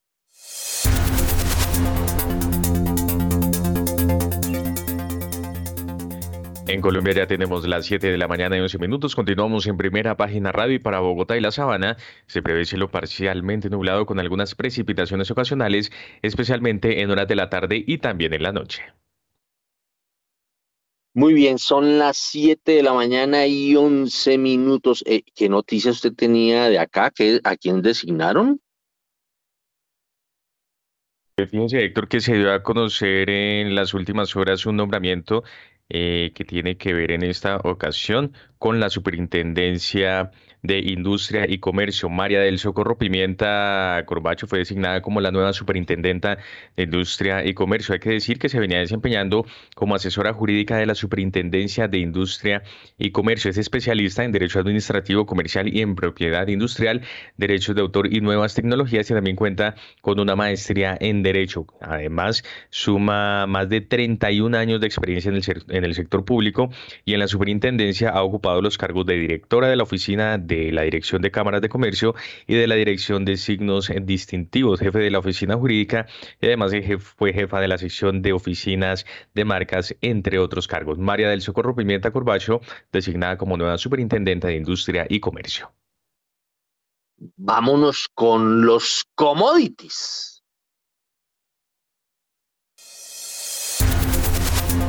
Los precios de los commodities en primera página radio. A las 7 de la mañana y 12 minutos, el petróleo de referencia Brent hasta ahora se cotiza en 84 dólares con un centavo. El barril pierde 1,05%, mientras que el WTI desciende 1,18% y se cotiza sobre los 76 dólares con 98 centavos el barril. La onza de oro en este momento se cotiza en 1.902 dólares, pierde 1,07%, mientras que la plata llega a 23 dólares con 13 centavos, desciende en ese momento 2,54%. Finalmente, la libra de azúcar en este momento se cotiza sobre los 21 centavos de dólar, sube 1,51%, mientras que el café se recupera 0,12% y ya llega a un dólar con 70 centavos la libra. 7 de la mañana y 13 minutos. Vámonos con Guillermo Valencia. Aprovechémoslo, aprovechémoslo a ver cómo está viendo el comportamiento de los commodities. Yo miro acá mi plataforma y eso rojo por todo lado, por ahí de vez en cuando una cosa verdecita, pero me sorprende de que, de que no solamente el petróleo y el gas van para abajo, sino que veo que está cayendo la plata, el cobre, el acero y el oro. El oro también está cayendo. Eh, a ver, eh, vámonos con Guillermo Valencia en Brasil. Sí, Héctor, digamos puntualmente hay estas caídas, pero lo, que ha sido sorprendido, sorprendente es como con toda esta narrativa de recesión que está circulando desde mediados del año pasado, y uno ve los commodities relativamente fuertes. Uno, uno ve tal vez es el optimismo sobre China, porque China reabrió la economía, pero uno ve un rebote en el cobre significativo, mineral de hierro, el mismo petróleo. Eh, y, si uno dividiera el mercado en, grupos de traders, por decirlo de alguna manera, el, el grupo de traders de bonos, pues está descontando de alguna manera una recesión, eh, pero el grupo de traders de commodities, no. Porque si estuviéramos en ese escenario negativo, pues el oro tendría que estar fuerte y el cobre débil, y no está pasando eso. Eh, también los otros commodities deberían estar débiles y, de alguna manera han rebotado. Entonces no está tan claro esa recesión y de pronto eso le está dando una probabilidad al soft landing, al escenario de una recesión no, tan fuerte. Entonces eh, hay cierta paradoja en lo que dicen los commodities versus lo que dicen los bonos. Oiga, pero yo lo aprovecho a usted por el tema geopolítico. Tengo varias inquietudes. ¿Qué pasó con el, el, problema, el conflicto, la invasión de Rusia a Ucrania? ¿Qué pasó con el tema de los países árabes? Eh, ¿Cómo está jugando India y China en este tema de los precios de los commodities? A ver, aprovechémosle, saquémosle punta porque usted vuelve y se desaparece por allá, yo no sé eh, cuántos programas.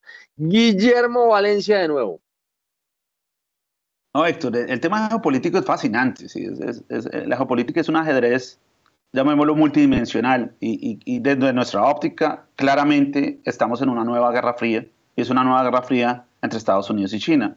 Ahora, con otras características China no se asemeja a lo que era la Unión Soviética porque China aprendió las lecciones de la Unión Soviética y está inspirado en muchas cosas que hizo Estados Unidos grande y está tratando de implementarlo.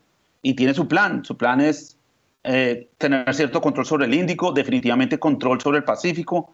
Creó una especie de islas que se convirtieron en bases militares y, y esa es una preocupación que tenía Estados Unidos, pero a la cual ha reaccionado. ¿Ha reaccionado cómo? Garantizando independencia energética. Eh, el tema de, de shale oil, de, gas de esquisto, de petróleo de esquisto, fue una ventaja competitiva de Estados Unidos gigantesca, ¿sí? tan gigantesca que hoy es un exportador neto de energía. Entonces, con todas las críticas que hay a fracking en Estados Unidos, en la geología de Estados Unidos, porque cada geología es diferente, pues hizo una diferencia enorme.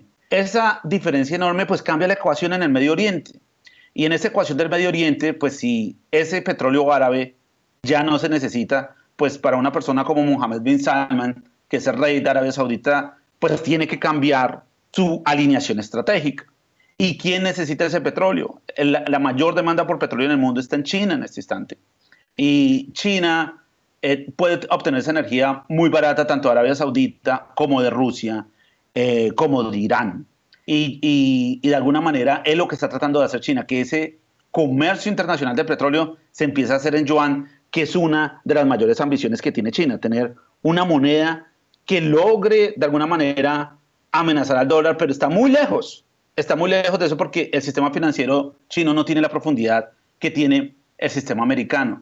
Entonces, en, ese, en, ese, en esa transición energética también, porque eh, el, el, hecho de que el gas esté predominando quiere decir otra cosa también, que el mundo lo que más está demandando es electricidad, y el gas es súper compatible con la electricidad, el petróleo no tanto. Eh, y en eso pues cambia el balance geopolítico porque es que Arabia Saudita no es el que tiene más gas. Rusia tiene, Qatar tiene, Irán tiene, pero Arabia Saudita no es el que más gas tiene. Entonces ahí hay como las semillas de, de, un conflicto que ya viene pasando, porque esa rivalidad entre Qatar y Arabia Saudita está pasando desde la primavera árabe. O sea, parte del fondeo de Qatar hacia varias manifestaciones que ocurrieron en el norte de África, pues era de alguna manera una guerra proxy, o sea, una guerra no explícita eh, con Arabia Saudita. En medio de todo ese ajedrez, hay un gigante que está dormido y tal vez es una de las mayores oportunidades de inversión desde nuestra óptica. Y ese gigante que está llamado a despertar, va a despertar por algo que ya mencionamos, que es, es el, el que está llamado a aumentar la productividad. Y ese gigante es Japón. Japón tiene una capacidad de automatización instalada grande. Japón de alguna manera es el experimento de cómo va a ser la humanidad en el futuro. Japón es el país más viejo, luego es el que tiene más incentivos para desarrollar la biotecnología. Eh, Japón, por ser el país también más viejo en términos de demografía, o sea, la población es bastante vieja, pues también es el que más robots necesita para hacer eh, el trabajo y para hacer, pues, eh, pues, hacer que una ciudad funcione. Y por último, y tal vez sin, sin ser menos importante, es que Japón está totalmente amenazado geopolíticamente por China. Entonces, también por Corea del Norte. Entonces, no estamos eh, en, un mundo tranquilo geopolíticamente, al contrario, es la geopolítica la que va a definir la volatilidad del mercado y, cuando la geopolítica importa, la volatilidad está en el mundo de los bonos también. Entonces ese activo que aparentemente era muy seguro empieza a tener una volatilidad a la cual no estábamos acostumbrados por, varias décadas. Entonces en ese mundo también que está en competencia, también nacen oportunidades gigantescas en términos de tecnología y materias primas, porque están compitiendo por eso, por materias primas y por tecnología. Muy bien, 7 de la mañana y 20 minutos nos vamos con los dos pegaditos.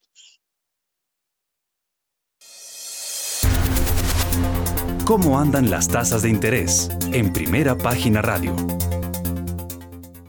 La tasa interbancaria para hoy es de 12%, estable frente a la tasa vigente del lunes. Los tres convencimientos en julio de 2024 bajaron dos puntos básicos a 11,53%. Entre tanto, los tres convencimientos en noviembre de 2025 bajaron 4 puntos básicos a 11,86%. Los tres convencimientos en junio de 2032 subieron 10 puntos básicos a 12,30%. Los tres convencimientos en octubre de 2034 subieron un punto básico a 12,19%. Y los tres convencimientos en octubre de 2050 subieron 6 puntos básicos a 12,20%. La VR para hoy es de 327,7106 unidades y la DTF esta semana es de 14,24%. En primera página radio, el informe de las monedas. La tasa representativa del mercado para hoy martes 31 de enero es de 4.632 pesos con 20 centavos, un aumento de 1,84%, 83 pesos con 70 centavos en comparación a la cotización del lunes. El dólar en el spot tuvo un aumento de 1,67%, 76 pesos con 40 centavos hasta los 4.655 pesos con 5 centavos. Entre tanto, el Next Day tuvo un aumento de 0,10% frente al cierre en el spot, quedando en 4.659 pesos con 75 centavos. Con este comportamiento, la revaluación año corrido llegó a 3,70%, está bajando 1,74 puntos porcentuales y la devaluación en los últimos 12 meses llegó a 16,31%, subiendo 0,98 puntos porcentuales. Muchas gracias a Nicolás Espinosa eh, por esta información. Bueno, a ver, ahora nos vamos eh, nos vamos con Germán Verdugo y veo dos situaciones en la renta fija. Las tasas de los test de corto plazo cayeron, pero los de largo plazo están subiendo. Y obviamente, pues tengo que preguntarle a Germán Verdugo eh, si en algo tiene que ver el comportamiento de la tasa de cambio que ayer tuvo un eh, hervor eh, eh, mm, pues a raíz de muchas de las cosas que han pasado en este país. A ver, 7 y 23, Germán Verdugo y el análisis. Bueno, Nardan, no, no creo que tenga mucho que ver la, la parte de, de, del offshore, no, no, no creo que esté saliendo. De, de, hecho, me sorprende más bien un poquito la, la situación del nivel de todo lo que llamamos la curva de rendimiento, que son los diferentes plazos de los, de los test. Cuando uno observa que el test del 2024, que diríamos es como la parte más, más corta de la curva de rendimiento, los vencimientos más próximos, por el lado del 11 y medio, después de, pues digamos, ha, ocurrido un rally, una valorización importante durante todo lo que ha sido el mes de enero, y los de más largo plazo por el lado del 12-20, es decir, apenas 70 puntos básicos o, o, o el 0.7% diferencia en la tasa del test de corto plazo y, un, y de un test con vencimiento 26 años después, que es en el 2050. Eso lo que muestra es un nivel de aplanamiento de la curva de, de rendimientos que es bien, bien interesante porque lo que muestra es que de alguna forma las expectativas negativas en cuanto a inflación o en cuanto a posición fiscal, pues no, no, no son grandes, porque lo contrario haría que, que, que, las diferencias entre las tasas de interés de los títulos de corto plazo y los de largo fueran mucho más, más amplias. Entonces me, me llama más bien bastante la, la, atención ese tema e incluso los niveles pues por debajo de la inflación, ¿no? Recordemos que la inflación está más por el lado del 13% y, y y, los papeles en general hasta el más largo está por debajo del 3. Entonces, entonces creo que eso está, eh, pues digamos, siendo positivo para la economía en medio de una situación pues inflacionaria, por supuesto, y, y, con algunas expectativas, digamos, de, de, mayor endeudamiento público, pero, pero a pesar de eso, el comportamiento viene siendo bastante favorable y eso me parece más que, que, que, más que puramente el, el, factor extranjero, sí está asociado con los mercados internacionales porque uno observa en el mercado de bonos del Tesoro americano, por ejemplo, como las tasas de muy corto plazo, títulos de un año están por encima del cuatro y medio, mientras que las tasas de, de, de los bonos del Tesoro a 10 años pues están es más por el lado del tres y medio. Entonces, eh, de alguna forma, lo que sí pareciera estar reflejando el mercado local de TES eh, siendo el principal mercado de renta fija, es un poco el, comportamiento en los mercados de renta fija internacional, particularmente el de, el de Estados Unidos, a pesar de que aquí todavía no hay ese descenso de la inflación que sí está ocurriendo en Estados Unidos. Muy bien, a ver, eh, Andrés Moreno Jaramillo, ¿qué percepción tiene usted de tema de los inversionistas foráneos? Bueno, obviamente algunos se han ido, otros han vuelto o han llegado, pero todo ese, digamos, esquema que conocimos durante los últimos 10 años cambió al perder el cambio de, el, grado de inversión, pues algunos inversionistas calificados se fueron y llegaron otros. Eh, y con todos estos cambios en las tasas de interés a nivel mundial, pues ningún inversionista hoy hace lo mismo que hacía hace un año o hace año y medio. Algunos ya creen que vale la pena correr ciertos riesgos aprovechando altas tasas de interés. Eh, ha sorprendido poco en enero la, fuerte inversión extranjera que ha llegado al país y obviamente lo ha visto, lo se han ido a, a, títulos de renta fija, confiando en que el gobierno pues, no va a tener problemas fiscales de corto plazo para pagar la deuda. Eh, vemos Ecopetrol recomprando bonos, el dólar cayendo. Cuando el dólar cae es porque viene inversión extranjera, pero no se ha ido al mercado accionario, o no, o por lo menos no, no, ha generado un, un, rally allí, se ha ido más hacia, hacia renta fija. Entonces entran unos, salen otros. En acciones también vemos que entran extranjeros, también salen otros. Se estaba recomponiendo eso y esto también le genera pues volatilidad al dólar, porque no entran todos el mismo día. Cuando salen, entonces el dólar sube 150 pesos, cuando cae, entonces cae 100 pesos. Todo eso genera volatilidad en las monedas. Eh, es importante que, que, sean más los que entran que los que salen, obviamente, y que sea una labor constante, no tanto capitales solamente golondrina, sino también capitales que quieran quedarse en el largo plazo. Obviamente en un escenario de alta inflación, de inestabilidad económica y política, pues es difícil que lo hagan, pero seguramente en la región van a encontrar el, la combinación clara que quieren entre buen retorno y riesgo apropiado. No van a venir acá a correr riesgos más allá de los debidos, eh, como el control de capitales, como la expropiación a los fondos de pensiones, como el control de las divisas, como imprimir plata. Digamos que mientras esas cosas no ocurran y, otras locuras de pronto similares que por ahí ha, mencionado nuestro querido presidente, mientras eso no ocurra y, y tengamos un ministro de Hacienda claro, serio, ortodoxo, con visión de crecimiento y de, y, de, y, de bienestar económico, creo que, que, que, nos va a ir bien. ¿Cuáles los desafíos? Pues que, que, que se imponga la ideología a la política eh, fiscal y económica del país, que es que, el ministro de Hacienda renuncie. Recordemos todos que tiene licencia hasta junio de este año. Entonces empezamos más de uno a sudar y no propiamente petróleo. Em, entonces, eh, hay desafíos este año, por eso de pronto hay tanto inversionista prudente en el mercado accionario también pero ha sido muy buena la sensación de que, de que lleguen y yo sí espero que a pesar de la política se imponen los flujos y el ciclo económico y los países emergentes tienen una gran oportunidad. Ojalá nuestros dirigentes sepan aprovechar esa gran oportunidad que, que hay con las tasas de interés que tenemos y los activos subvalorados que hay en Colombia. Bueno, muy bien, son las 7 de la mañana y 29 minutos. Miremos rápidamente eh, lo que ha dicho el Fondo Monetario Internacional en torno al eh, crecimiento económico del mundo, de Latinoamérica, bueno, en fin.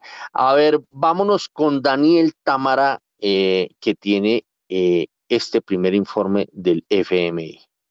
El Fondo Monetario Internacional aumentó su estimación de crecimiento del PIB global para 2023 de 2,7% a 2,9%. En el informe de octubre pasado, el FMI había reducido su proyección de 2,9% a 2,7% precisamente.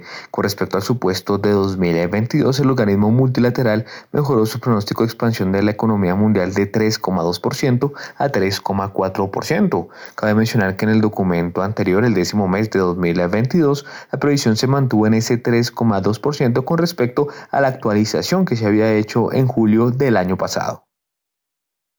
Y seguimos con el Fondo Monetario y con Daniel Tamara. El Fondo Monetario Internacional subió su pronóstico de aumento del PIB de América Latina y el Caribe para 2023 de 1,7% a 1,8%. Hay que tener en cuenta que en el informe publicado en octubre del año pasado, el FMI ya había bajado su apuesta frente al crecimiento de la economía de la región de 2% a 1,7%. Con relación a 2022, el organismo multilateral incrementó su expectativa de expansión del PIB de América Latina de 3,7% a 3,9% tres meses en esa misma línea. En este caso, eh, la perspectiva había subido de 3% a 3,5%. Y terminamos eh, esta ronda de Fondo Monetario Internacional con el mismo Daniel. El Fondo Monetario Internacional prevé que el PIB mundial crezca 3,1% en 2024 y que la inflación global baje de 8,8% en 2022 a 6,6% en 2023. El organismo multilateral además resaltó que en la mayoría de las economías ante la crisis del costo de vida, la prioridad sigue siendo lograr una desinflación sostenida, con condiciones monetarias más restrictivas y un menor ritmo de crecimiento que podrían incidir en la estabilidad financiera y de la deuda resulta necesario recurrir a herramientas macroprudenciales y afianzar los marcos para, para la reestructuración de la deuda. El apoyo fiscal, según el organismo multilateral, debe focalizarse mejor en los grupos más afectados por la carestía de los alimentos y la energía y deben retirarse en este caso las medidas de alivio fiscal de amplia base. La cooperación multilateral, además más estrecha, es esencial para preservar las ventajas del sistema multilateral basado en reglas y para mitigar el cambio climático limitando las emisiones y promoviendo la inversión ecológica. Bueno, a propósito que estaban hablando ahorita al mirar el comportamiento de la renta fija de los TES y algo del dólar, a propósito de eso tenemos información de Daniel Tamara que tiene que ver con la inversión extranjera y complementarias. Al 13 de enero de 2023, la inversión extranjera directa en Colombia creció casi 8% anual a 615 millones de dólares. En particular, la inversión extranjera de petróleo y minería aumentó 27,6% a 518 millones de dólares, mientras que por el contrario, la inversión distinta a petróleo y minería cayó casi 41% y se ubicó en 97 millones de dólares. Entre tanto, en los primeros 13 días de enero de 2023, entraron a Colombia 491 millones de dólares por inversión de portafolio. Hay que tener en cuenta pues que al 14 de enero del año pasado entraron al país cerca de 30,2 millones de dólares por este concepto. Por su parte, las remesas de los trabajadores al 13 de enero de 2023 crecieron cerca de 13% anual y llegaron a Colombia a 428 millones de dólares. Finalmente, al 13 de enero de 2023, la inversión colombiana en el exterior creció más, o más bien casi 400% frente al mismo periodo de 2022 hasta los 100 14 millones de dólares. Bueno, y tenemos eh, más información con Daniel Támara. Creo que mm, tiene que ver con el Fondo de Garantías de Instituciones Financieras. A ver, Daniel. Ingrid Juliana Lagos Camargo será la nueva directora del Fondo de Garantías de las Instituciones Financieras. Su hoja de vida ya fue publicada en la sección de aspirantes de la página web de la Presidencia de la República. Lagos se reemplazará en este caso a Andrés Valencia, quien dejó el cargo una vez llegó el gobierno del presidente Gustavo Petro. Viene de ser la directora técnica de investigación y desarrollo de la Superintendencia Financiera de Colombia, entidad donde también se desempeñó como subdirectora de metodologías de supervisión y análisis de riesgos. También fue contratista de la alcaldía Mayor de Bogotá. Tiene un pregrado en Estadística de la Universidad Nacional, un magíster en Ciencia de Estadística del mismo claustro educativo y una especialización en Gestión de Riesgo y Control de Instituciones Financieras de la Universidad de los Andes. Oiga, yo, yo celebro la llegada de Ingrid Juliana Lagos Camargo al Fogafín yo a veces siento que ese, ese fondo que maneja unos muy buenos, unos popochos recursos, eh, a veces, por ejemplo, en la, en la pandemia yo ni sentía el FOGAFIN. Eh, en ese cargo estaba Andrés Valencia, que nada que ver con el sistema financiero, un personaje que sabe mucho de tema de comercio exterior, de café e incluso del sector agropecuario pero en materia de, financiera, mm, no sé. 7 y 35. Bueno, a ver, rápidamente, eh, Germán Verdugo, mm, ¿cómo ve esas previsiones de crecimiento del Fondo Monetario Internacional? Pues positivo, Héctor. Creo que en medio de toda esta perspectiva de recesión y demás, que haya un aumento moderado en las estimaciones de crecimiento por parte de esta entidad, pues definitivamente creo que es una lectura positiva porque lo que muestra es que, a pesar de la subida de tasas de interés, pues otros factores están contribuyendo para que no haya una recesión. Y, y eso le da una tranquilidad también a, a, los mismos banqueros centrales en que, en que pueden seguir el ajuste monetario para, para seguir eh, contribuyendo, digamos, al descenso de la inflación en los, en los próximos años, incluyendo el 2023, pero sin que, sin que eso implique que la economía necesariamente se esté ahogando. Y eso pues definitivamente es positivo y Colombia pues digamos que no es el mayor exportador de nada en el mundo, eh, pero sí se beneficia digamos de, de esa buena ola de, digamos de lo que suceda por ejemplo en el, con el crecimiento de los Estados Unidos y, con la misma China. Entonces, en ese orden de ideas, tener mejores expectativas es positivo. Latinoamérica pues también lo, lo han eh, mejorado. Y yo creo que en gran medida también tiene que ver con, con la apertura de China, con la reducción de esas restricciones para el manejo del, del COVID-19, que fue algo que pasó en Occidente hace, hace ya un par de años y que en China estaba como represado. Entonces, que ocurra este año, pues va a ser positivo en medio de lo que está sucediendo con las otras grandes economías del mundo. 7 y 37. ¿Usted leyó letra por letra el informe de política monetaria del Banco de la República, Germán? No lo leí letra por letra, pero sí va un poquito en contravía de lo que dice el Fondo Monetario Internacional, ¿no? Porque al final... Bueno, eh, porque yo sí tengo una persona que estuvo metida de cabeza mirando en detalle lo que dijo el staff del Banco de la República a través del informe de política monetaria. El hombre se trasnochó y trabajó fuertemente. Así es de que vámonos con el trasnochado. Daniel Tamara, cuéntenos qué encontró usted en ese documento tan importante del Banco de la República elaborado por el equipo técnico, el informe de política monetaria. A ver, despáchese por que valga la pena la trasnochada, como dicen por ahí.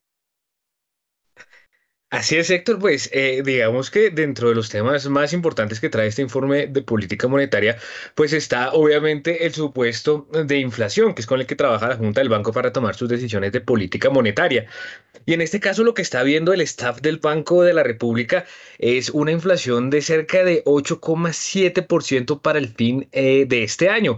Esta es una revisión que se hace fuertemente al alza con respecto al informe que se publicó en octubre, porque en octubre el staff estaba viendo que para este año la inflación iba a terminar en 7,1%.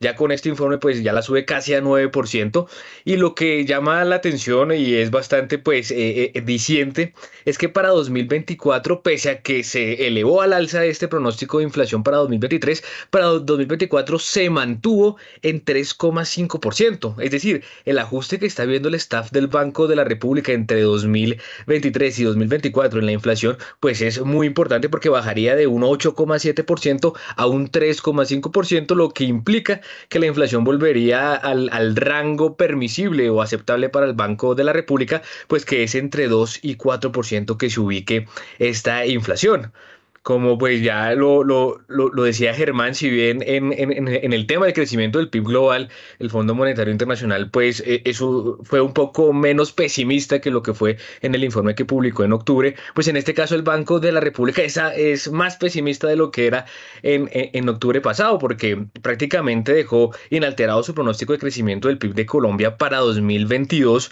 en cerca de 8%, pero para 2023 lo volvió a bajar de 0,5% a 0,5%. 2%, es decir, prácticamente el PIB no crecería este año y lo que más, digamos, es llamativo es que para 2024 está viendo al PIB creciendo apenas 1%. Recordemos que en el informe de octubre pues lo veía en 1,3%, es decir, lo revisó a la baja también levemente, pero pues sigue siendo un crecimiento bastante por debajo de lo que se llama el, el, el, crecimiento potencial, el que la actividad económica está, está en capacidad de crecer, que está pues más cercano al 3%, 3,2%, pues según algunas estimaciones que han hecho algunos entes como el Comité de Regla Fiscal. Eh, bueno, antes de que usted siga avanzando para poder ir analizando, eh, y aquí es donde uno ve que se confirma el, el, planteamiento que yo hice y que iba un tanto en contravía con lo que nos decía Andrés Moreno Jaramillo, y es que el Banco de la República, así como, digamos, va bajando su estimación de inflación, eh, también va bajando su estimación de crecimiento del Producto Interno Bruto. Le voy a dar cabida rápida, pero ahora sí me toca puntual, muy puntuales, mejor dicho, 30 segundos. A ver, Andrés Moreno Jaramillo y estas primeras estimaciones de PIB y, o más bien, de inflación y de PIB del staff del Banco de la República. Bueno, digamos que, que, piensen que sigue, que va a seguir bajando fuertemente la inflación en 2024. Yo también estoy de acuerdo con eso. Eh, y, creo que, que, la inflación se borrará del mal de Colombia. No, los precios ya quedaron así, pero los salarios y otro tipo de activos ya se nivelarán y quedarán todos más tranquilos. La inflación no puede ni debe quedarse en, el país.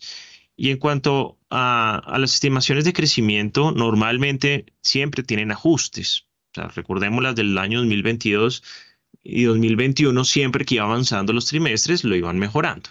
Aquí lo han venido un poco empeorando, pero pues yo soy, no sé, una persona muy optimista a pesar de todo. Creo que, que también, dependiendo, obviamente, de nuestros queridos gobernantes, puede ser mejor de lo esperado. Yo creo que ayer lo que dijo Saúl Katam sobre la necesidad de la producción petrolera es un claro mensaje de lo que se va a hacer, de que una cosa es lo que se dice y otra cosa es lo que se hace.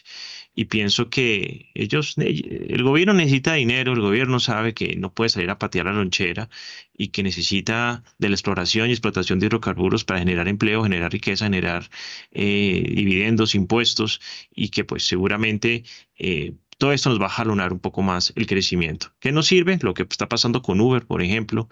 Eh, yo no sé por qué estos gobiernos llegan a atacar empleo. No son buenos solucionando los problemas que hay, no arreglan los, lo, que hay que arreglar y, proteger lo que funciona y no solucionan nada en últimas. Pero yo, yo creo que, que puede, ser, puede estar por encima. Bueno, muy bien, 7 y 43. Mm, seguimos con eh, Daniel Támara porque ya nos vamos a meter en un tema que está relacionado con la cuenta corriente de la balanza de pagos. A ver, eh, Daniel Tamara.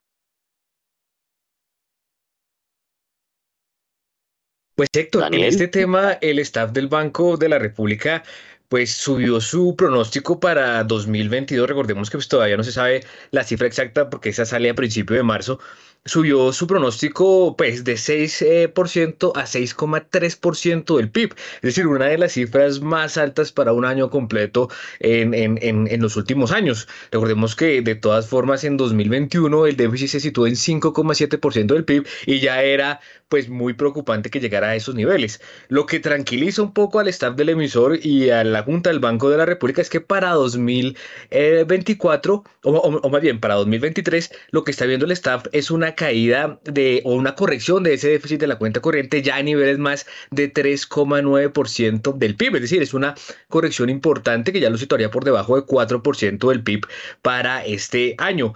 Entonces, en ese orden de ideas, el staff espera pues que el déficit siga siendo financiado en su mayoría por inversión extranjera directa. Recordemos que en 2022 esa inversión creció cerca de 60% en Colombia y pues se prevé que el comportamiento pues eh, se mantenga también en esa misma dinámica para, para este año. Ya pues en las cifras de la balanza cambiaria pues estamos viendo que sobre todo el sector de petróleo y minería pues sigue estando muy dinámico este año. Y un dato también importante, Héctor, para terminar digamos esta ronda, es el supuesto de la senda de tasa de política monetaria del staff del Banco de la República y lo llamativo Todavía no se meta con ese tema, porque eh, son temas muy diferentes, el tema cambiario eh, y el tema de, cuenta corriente. Eh, con el de, la, el de la tasa de interés que a todos nos interesa. Entonces, ya espérese, espérese, que usted va muy impulsado. Vámonos con, con Germán Verdugo. Yo siempre lo, confundo con una excelente defensa central que existió en el Junior de Barranquilla, que se llamaba Gabriel, o se llama Gabriel Verdugo. No tengo, creo que aún vive. A ver, vámonos con eh, Germán Verdugo eh, eh, y ayúdeme a mirar este dato del déficit de la cuenta corriente de la balanza de pagos, pero antes que nada, en 15 segundos, explíqueme qué ¿Qué es el déficit de la cuenta corriente de la balanza de pagos? ¿Qué es la balanza de pagos y por qué es importante este dato? Listo, la balanza de pagos es el registro que lleva cualquier país en sus cuentas nacionales de las relaciones eh, internacionales de ese país.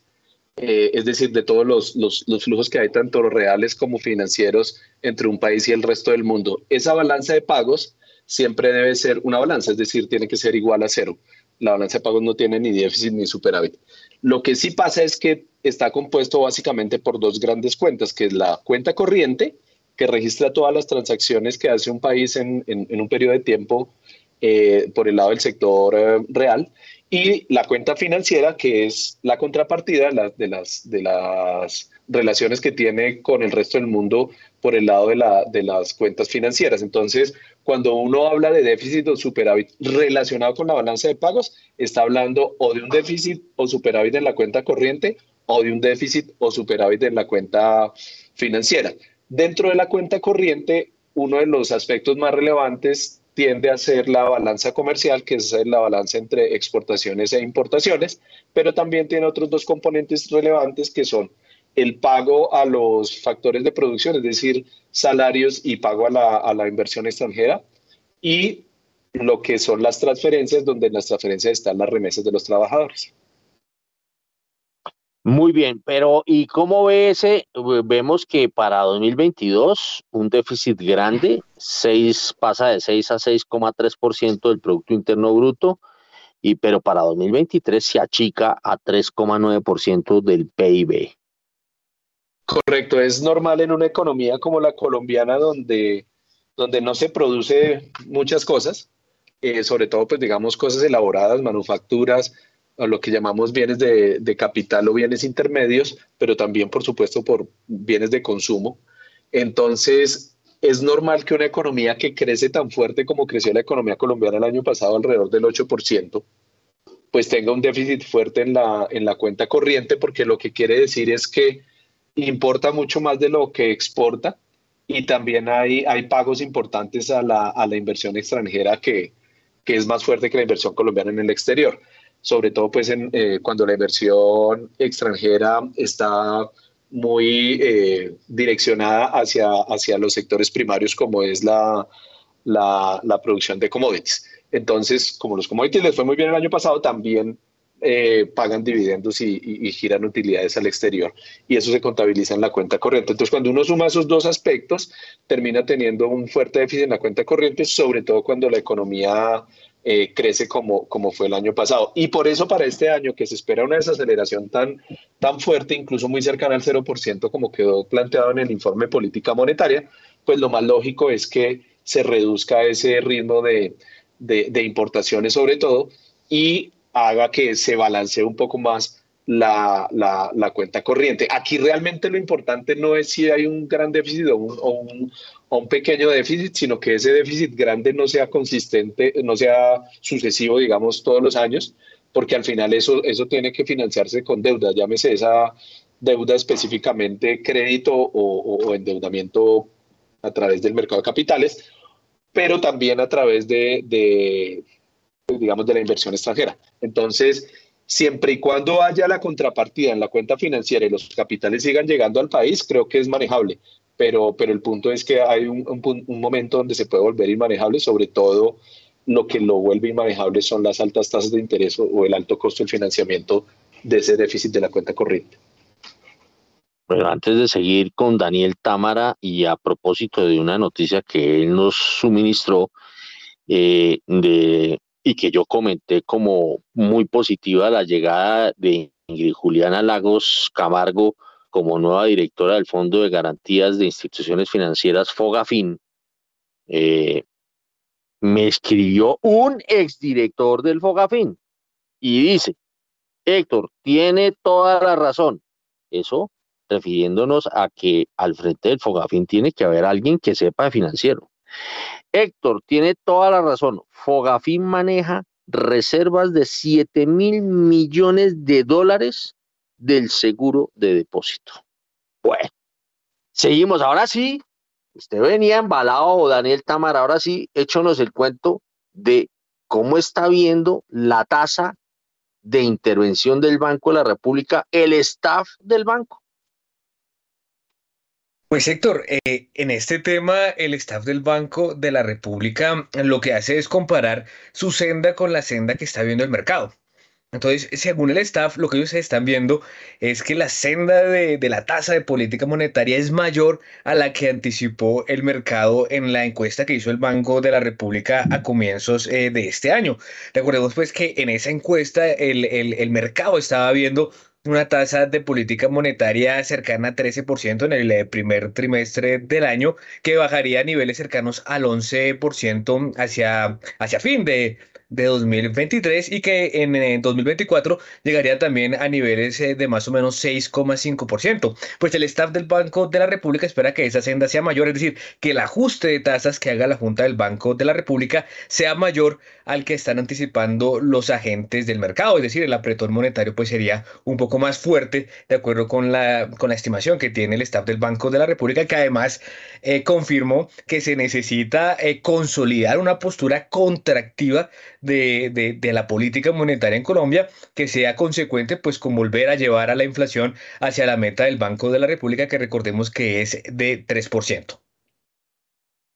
Muy bien, 7 de la mañana y 52 minutos. Ahora sí, metámonos con la tasa de interés del Banco de la República, la que le presta al sistema financiero eh, mm, a través de los mecanismos de, repos y, fundamentalmente es de eso, ¿no? De repos. A ver, eh, Germán Verdugo, despaches en materia de tasas, ¿cómo ve el pronóstico del staff?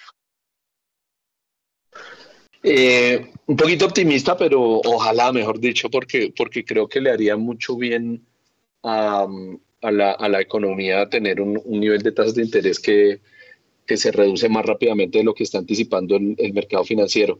Eh, lo, que, lo que es claro, eh, y creo que es el mensaje más importante, es que al final hay una, una convicción, tanto del staff como del mercado financiero, de que la inflación se controla sí o sí a partir de este año. Y se va a ir controlando paulatinamente porque el nivel es muy alto, estamos en el 13%, pero regresar a niveles de inflación más cercanos a la meta entre 2023 y 2024 de todas formas va a ser muy positivo. Eh, y, pues eso nos, nos va a permitir pues que nuevamente la política monetaria pueda apoyar el crecimiento económico reduciendo esas tasas de interés y, haciendo que el sector formal de la economía vuelva vuelva a crecer. Entonces, en, ese orden de ideas creo que es, que es positivo el mensaje y lo que nos muestra de alguna forma también es que estamos ya muy cerca probablemente a, tener ese pico de inflación y ese pico en tasas de interés. Muy bien. Sobre, sobre algunos de esos temas estaremos hablando mucho más adelante, pero por ahora seguimos con Daniel Támara porque tiene datos de algunos Mm, algunas estimaciones que hizo el staff del Banco de la República. Una de ellas tiene que ver con el petróleo Brent. Así es, Héctor, pues lo que está viendo en este caso el staff del Banco de la República es un precio eh, promedio del barril de petróleo Brent para el 2023 del orden de 87 dólares. Esta es una estimación que se revisa a la baja porque en el informe que publicó el mismo staff en octubre estaba viendo el promedio de, barril de petróleo Brent cercano a los 94 dólares. Eso pues por supuesto siguiendo pues eh, eh, la coyuntura actual que muestra pues que el petróleo, el precio del petróleo petróleo arrancó ciertamente a la baja frente a las proyecciones que se, que se tenían a finales del año pasado y pues que en este caso también pues está por debajo de lo que espera el Ministerio de Hacienda que pues ve el, petróleo viene por encima de 90 dólares, ya el staff lo está viendo en 87 dólares y para 2024 Em, sigue disminuyendo el pronóstico del staff del Banco de la República y ya lo ubica en 84 dólares el promedio de barril Brent para el próximo año. Entonces, el, el staff del Banco de la República también advierte pues, que estas estimaciones también tienen un sesgo a la baja porque pues como recordemos eh, eh, la, la, la, postura de política monetaria a nivel global, pues lo que está haciendo es frenando la, la, demanda y entre más se frena la demanda, pues más hay riesgo de que siga cayendo el precio del petróleo Brent, pues sobre todo este año y el próximo año, A ver, Andrés Moreno Jaramillo, muy rápidamente, ¿cómo ve este pronóstico de, de petróleo? es muy complicado eh, en enero siempre los economistas y analistas intentamos hacer algunos pronósticos de corto, mediano y largo plazo y la verdad es que hay demasiadas variables que difíciles de controlar. Eh, lo más importante del petróleo es que no sé si se vaya a 120, no sé si caiga a 40, pero que se mantenga más o menos estable para Colombia y países exportadores un rango sobre 75 dólares o sobre 70 dólares y no más allá tampoco de 90 o 100, creo que es interesante. No, es difícil que haya estabilidad. Obviamente el, mundo geopolítico tiene muchas tensiones. Adicionalmente, pues todo se está recomponiendo con tasas de interés y, y problemas de crecimiento. Em, pero en general yo creo que el petróleo va a seguir siendo fuerte en demanda en la humanidad la transición energética no es de tres meses, ni de seis meses, ni de un decreto. Va a demorar décadas. Entonces, yo creo que todavía se le puede seguir sacando eh, provecho, obviamente, y todavía va a haber fuerte demanda mundial de petróleo. Bueno, 7 y 57 y según el pronóstico de primera página con la ayuda de Diego Rodríguez, el, la, el dólar va a navegar entre los 4.630 pesos y los 4.700 pesos en la jornada de hoy. Y por acá me dicen que en el premarket eh, no hay niveles y fix sin interés. Regresamos con Daniel Támara y la brecha del producto. Héctor, pues eh, digamos que esta medición de la brecha del producto es la diferencia pues entre lo que la economía está en capacidad de producir y lo que realmente produce. El staff del Banco de la República pues lo que vio es que esa brecha se ubicó en terreno positivo al cierre de 2022 en cerca de 2,5%, revisando esa proyección al alza frente a la que había estimado en octubre que había sido de 2,3%, es decir, la economía colombiana está operando por encima de su capacidad productiva. Sin embargo, pues espera que esa brecha se vaya cerrando eh, durante este año y al final del año se ubique en niveles cercanos a cero. Y el próximo año, pues dado, digamos, los pronósticos de crecimiento bastante moderados que tiene el Banco de la República para 2023 y 2024, pues espera que en 2024 vuelva a ser negativa en cerca de 1,4%, es decir, que la economía opere por debajo de su capacidad, en este caso, productiva. Esto pues en línea también con las proyecciones de crecimiento económico, como decíamos, que están en 0,2% para este año y en 1% para 2024. 7 y 58. A ver, Germán Verdugo, la brecha del producto. Según nos está diciendo ahí Daniel Tamara, como que estamos recalentaditos, ¿no? Sí, claro, o sea, crecer al 8% en una economía como la colombiana no es, no es sostenible y eso es lo que provoca precisamente parte o la explicación importante de la, de la inflación es esa, es esa, es esa, ese exceso, digamos, de, de demanda sobre, sobre la oferta que existe en el país y que es capaz de sostener la economía durante varios años. Entonces, eso es lo que hace que la postura de política monetaria sea contractiva y eh, pues en la medida en que las estimaciones ya del mismo staff apuntan a algo cercano al 0% en crecimiento, pues claramente entonces pasamos al otro lado, donde vamos a tener una brecha del producto, eh, digamos, una economía que crece por debajo de su, de su producto potencial y, ahí podría venir precisamente el espacio para, para reducir las tasas de interés. Obviamente siempre y cuando ese comportamiento de la brecha del producto se refleje en una reducción consistente y, continua del, del, nivel de inflación hacia la meta. Muy bien, son las 8 en punto. Nos vamos al corte de las 8 a las 8.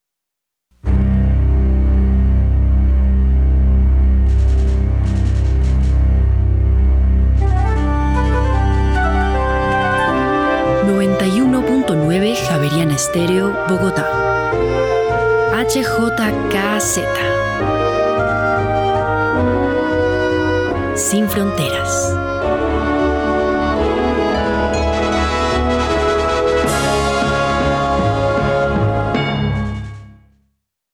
Son las ocho en punto aún.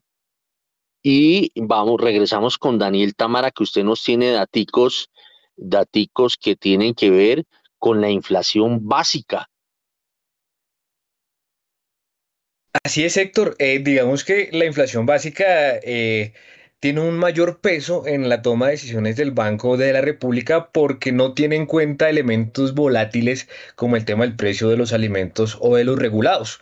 Entonces el staff del Banco de la República, en línea también con la inflación total, pues subió su pronóstico de inflación básica de 6,8% para 2023, digamos, la veía en 6,8% en octubre pasado y la subió a 8,7%, es decir, espera que esa inflación básica cierre en, en, en 8,7 al final de este año. Sin embargo, siguiendo también la tendencia de la inflación total, espera que esta inflación básica se reduzca de forma sustancial en 2024 y cierre el año en 3,8%.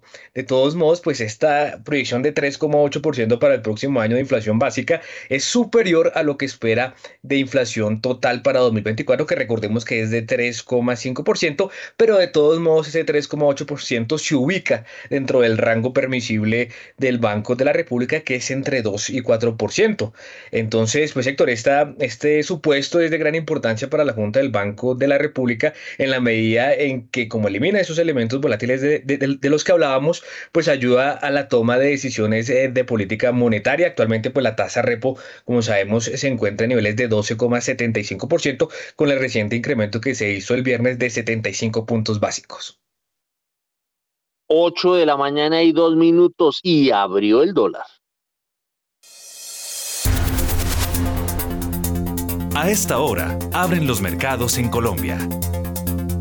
A las 8 de la mañana hay mucha atención porque el dólar abrió este martes en 4.685 pesos, sube 29 pesos con 95 centavos frente a su cierre de ayer que fue de 4.655 pesos con 5 centavos. Reiteramos entonces, dato de apertura, 4.685 pesos, sube 29 pesos con 95 centavos frente a su cierre de ayer.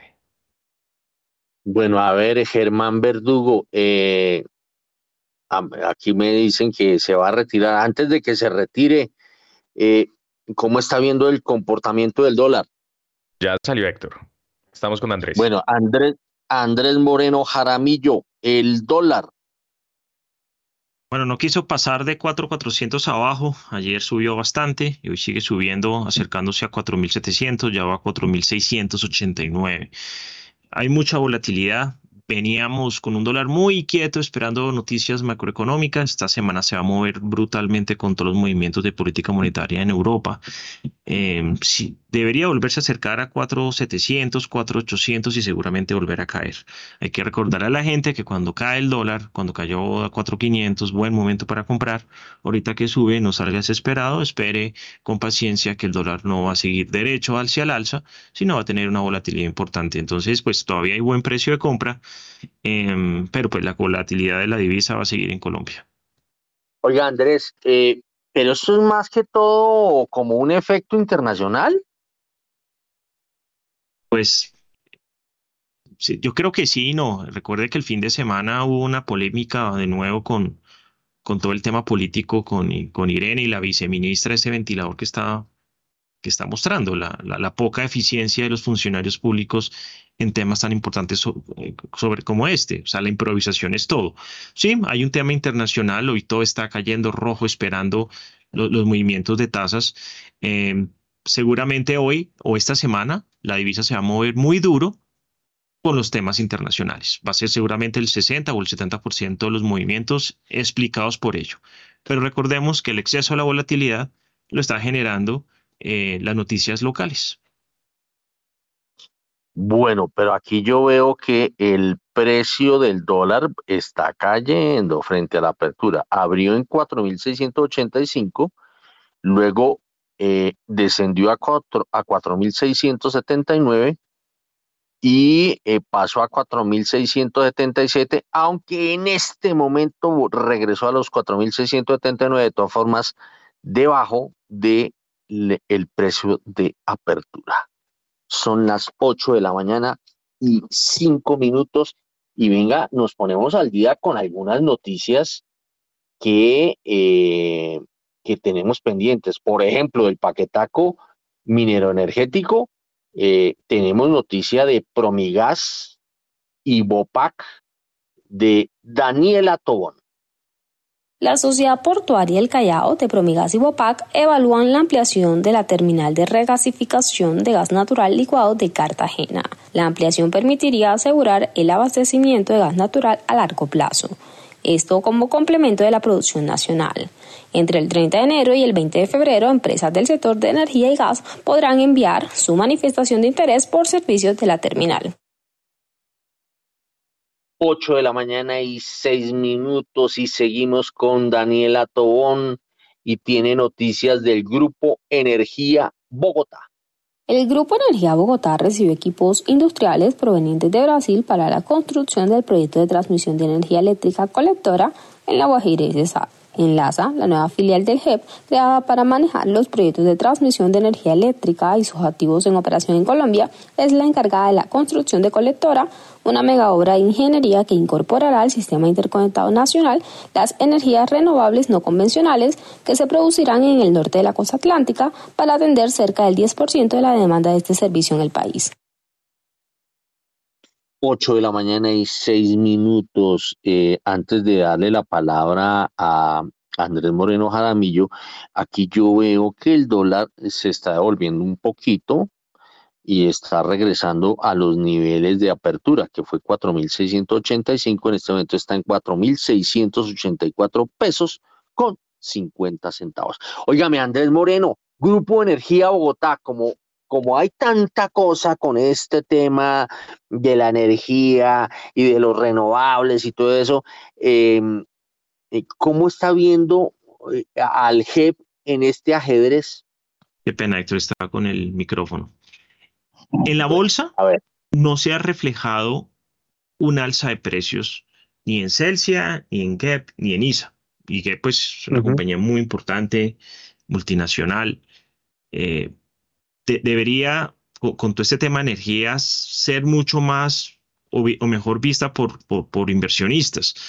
Geblar negocian mucho los extranjeros, pero uno mira en la bolsa, o sea, el precio que tiene actualmente es un precio mínimo de hace, de hace muchos años. De hecho, está por debajo del valor de pandemia. La acción hoy de GEP está a precios del año 2015. O sea, hace ocho años. GEP tenía un precio de 1.570 y en estos momentos ese es, el, es más o menos el precio que ha mantenido eh, recientemente. Entonces, eh, es una acción, ahora, recordando que es una acción que estaba, Héctor, hace en octubre del año 2021, o sea, hace año y medio, si quiere, estaba a 2.800 y ya vale 1.500. O sea, se nos fue casi a mitad de precio.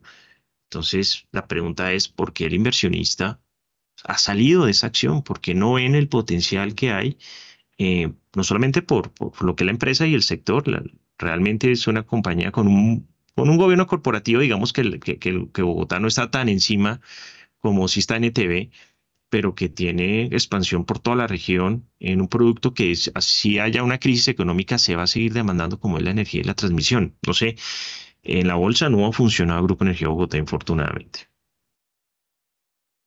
Bueno, 8 de la mañana y 9 minutos. Aquí veo que el precio del dólar parece un yoyo, ¿no? Hmm. Se han transado 18 millones de dólares en 51 operaciones. Eh, decíamos ahorita que había regresado casi al nivel de apertura, pero otra vez se devolvió, cogió para abajo, va en 4.670 según me está reportando Nicolás Espinosa, que está muy pendiente del precio del dólar. 8 de la mañana y 9 minutos, casi digo 6 de la mañana, estoy más descuadrado. Bueno, 8 de la mañana y 9 minutos y nos vamos con Rolando la serie, Rolando Lozano. La aerolínea Volaris se unió al programa de fidelización de tiendas OPSO. De esa manera, los clientes de las dos marcas mexicanas podrán acumular y canjear puntos de recompensa. Aunque los planes estarán disponibles únicamente para los usuarios en México, se está evaluando extenderlos a otras geografías donde operan Opso y Volaris, como es el caso de Colombia. El director de la Estrategia de Lealtad Defensa, Alejandro González Saúl, dijo que están trabajando para sumar más aliados al programa de puntos mientras que el director comercial de Volaris, Omar Carrera, afirmó que cada vez más pasajeros que transporta la compañía se convierten en viajeros frecuentes. Por ello es preciso recompensar la lealtad a través de la propuesta de un aliado que está cerca de los mercados donde opera Volaris. Cabe señalar también que FENSA es un conglomerado mexicano propietario de tiendas OPSO. Bueno, son las 8 de la mañana y 11 minutos y Canacol comprará 10% de acciones flotantes en Canadá. Canacol Energy hará renovación de oferta de emisor de curso normal y comprará hasta el 10% del flotante público. La Bolsa de Valores de Toronto ha aceptado la solicitud de la corporación para realizar una oferta de emisor de curso normal de acuerdo con las reglas de la Bolsa de Toronto. Canacol está autorizada para comprar hasta 1.971.950 acciones ordinarias que representa aproximadamente el 10% del flotante público de Canacol, siendo 19.719.000 eh, 500 acciones. Espero que no se me vaya a ir Andrés Moreno Jaramillo, eh, que, veo que está con ganas de irse porque le tengo una preguntita a propósito de esto. A esa misma fecha había 34 millones 111 mil 487 acciones ordinarias en circulación. Las compras, las compras se podrán hacer durante el periodo comprendido entre el 2 de febrero de 2023 y el primero de febrero de 2024. Se nos, nos acaban de avisar que se nos fue Andrés, que yo quería que le metiera el diente un poquito a esta noticia que viene eh, procedente de Calgary eh, en Canadá. Bueno, 8 de la mañana y 12 minutos. A ver, eh, Daniel Tamara, usted nos tiene más noticias que tienen que ver con el, el informe de política monetaria de que elaboró el equipo técnico, el staff del Banco de la República. A ver, eh, Daniel Tamara, ¿qué chivas nos tiene? Pues Héctor, eh, le cuento que el, el, staff del Banco de la República pues se mantiene eh, su fe de que a comienzos de este año pues eh, la inflación va a tocar techo, obviamente desde un nivel más alto que se preveía en octubre, dado que la inflación pues cerró el año en más de 13% y que empezará pues a devolverse sobre todo gracias a la corrección que se prevé en los precios de los alimentos. El staff del Banco de la República pues está viendo una reducción de, los precios de los alimentos porque recordemos que la inflación básica que excluye a, los alimentos pues se revisó al alza, pero en cambio eh, la estimación de precios de los alimentos pues en este caso es lo que va a devolver la inflación frente a lo que a lo que se observó en 2022, donde la inflación de alimentos pues efectivamente explicó gran parte de ese comportamiento adverso que tuvieron los precios eh, el año pasado.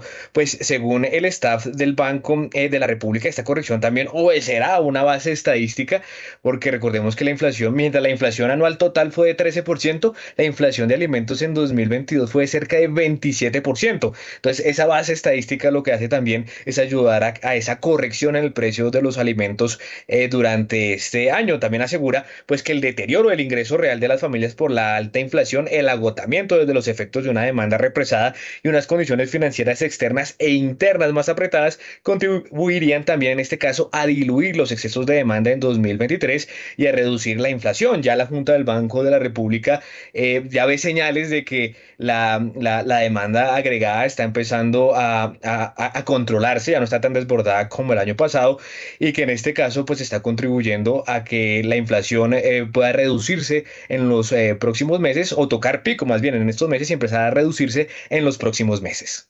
Muy bien, muchas gracias a Daniel Támara por la trasnochada, porque hay que decirle que se trasnochó. Y muchas gracias por ese análisis y por ese examen muy minucioso del staff del banco. Yo me imagino que después me reventará más noticias porque ese, eso está popocho de noticias, ese, ese documento, ¿no, Daniel?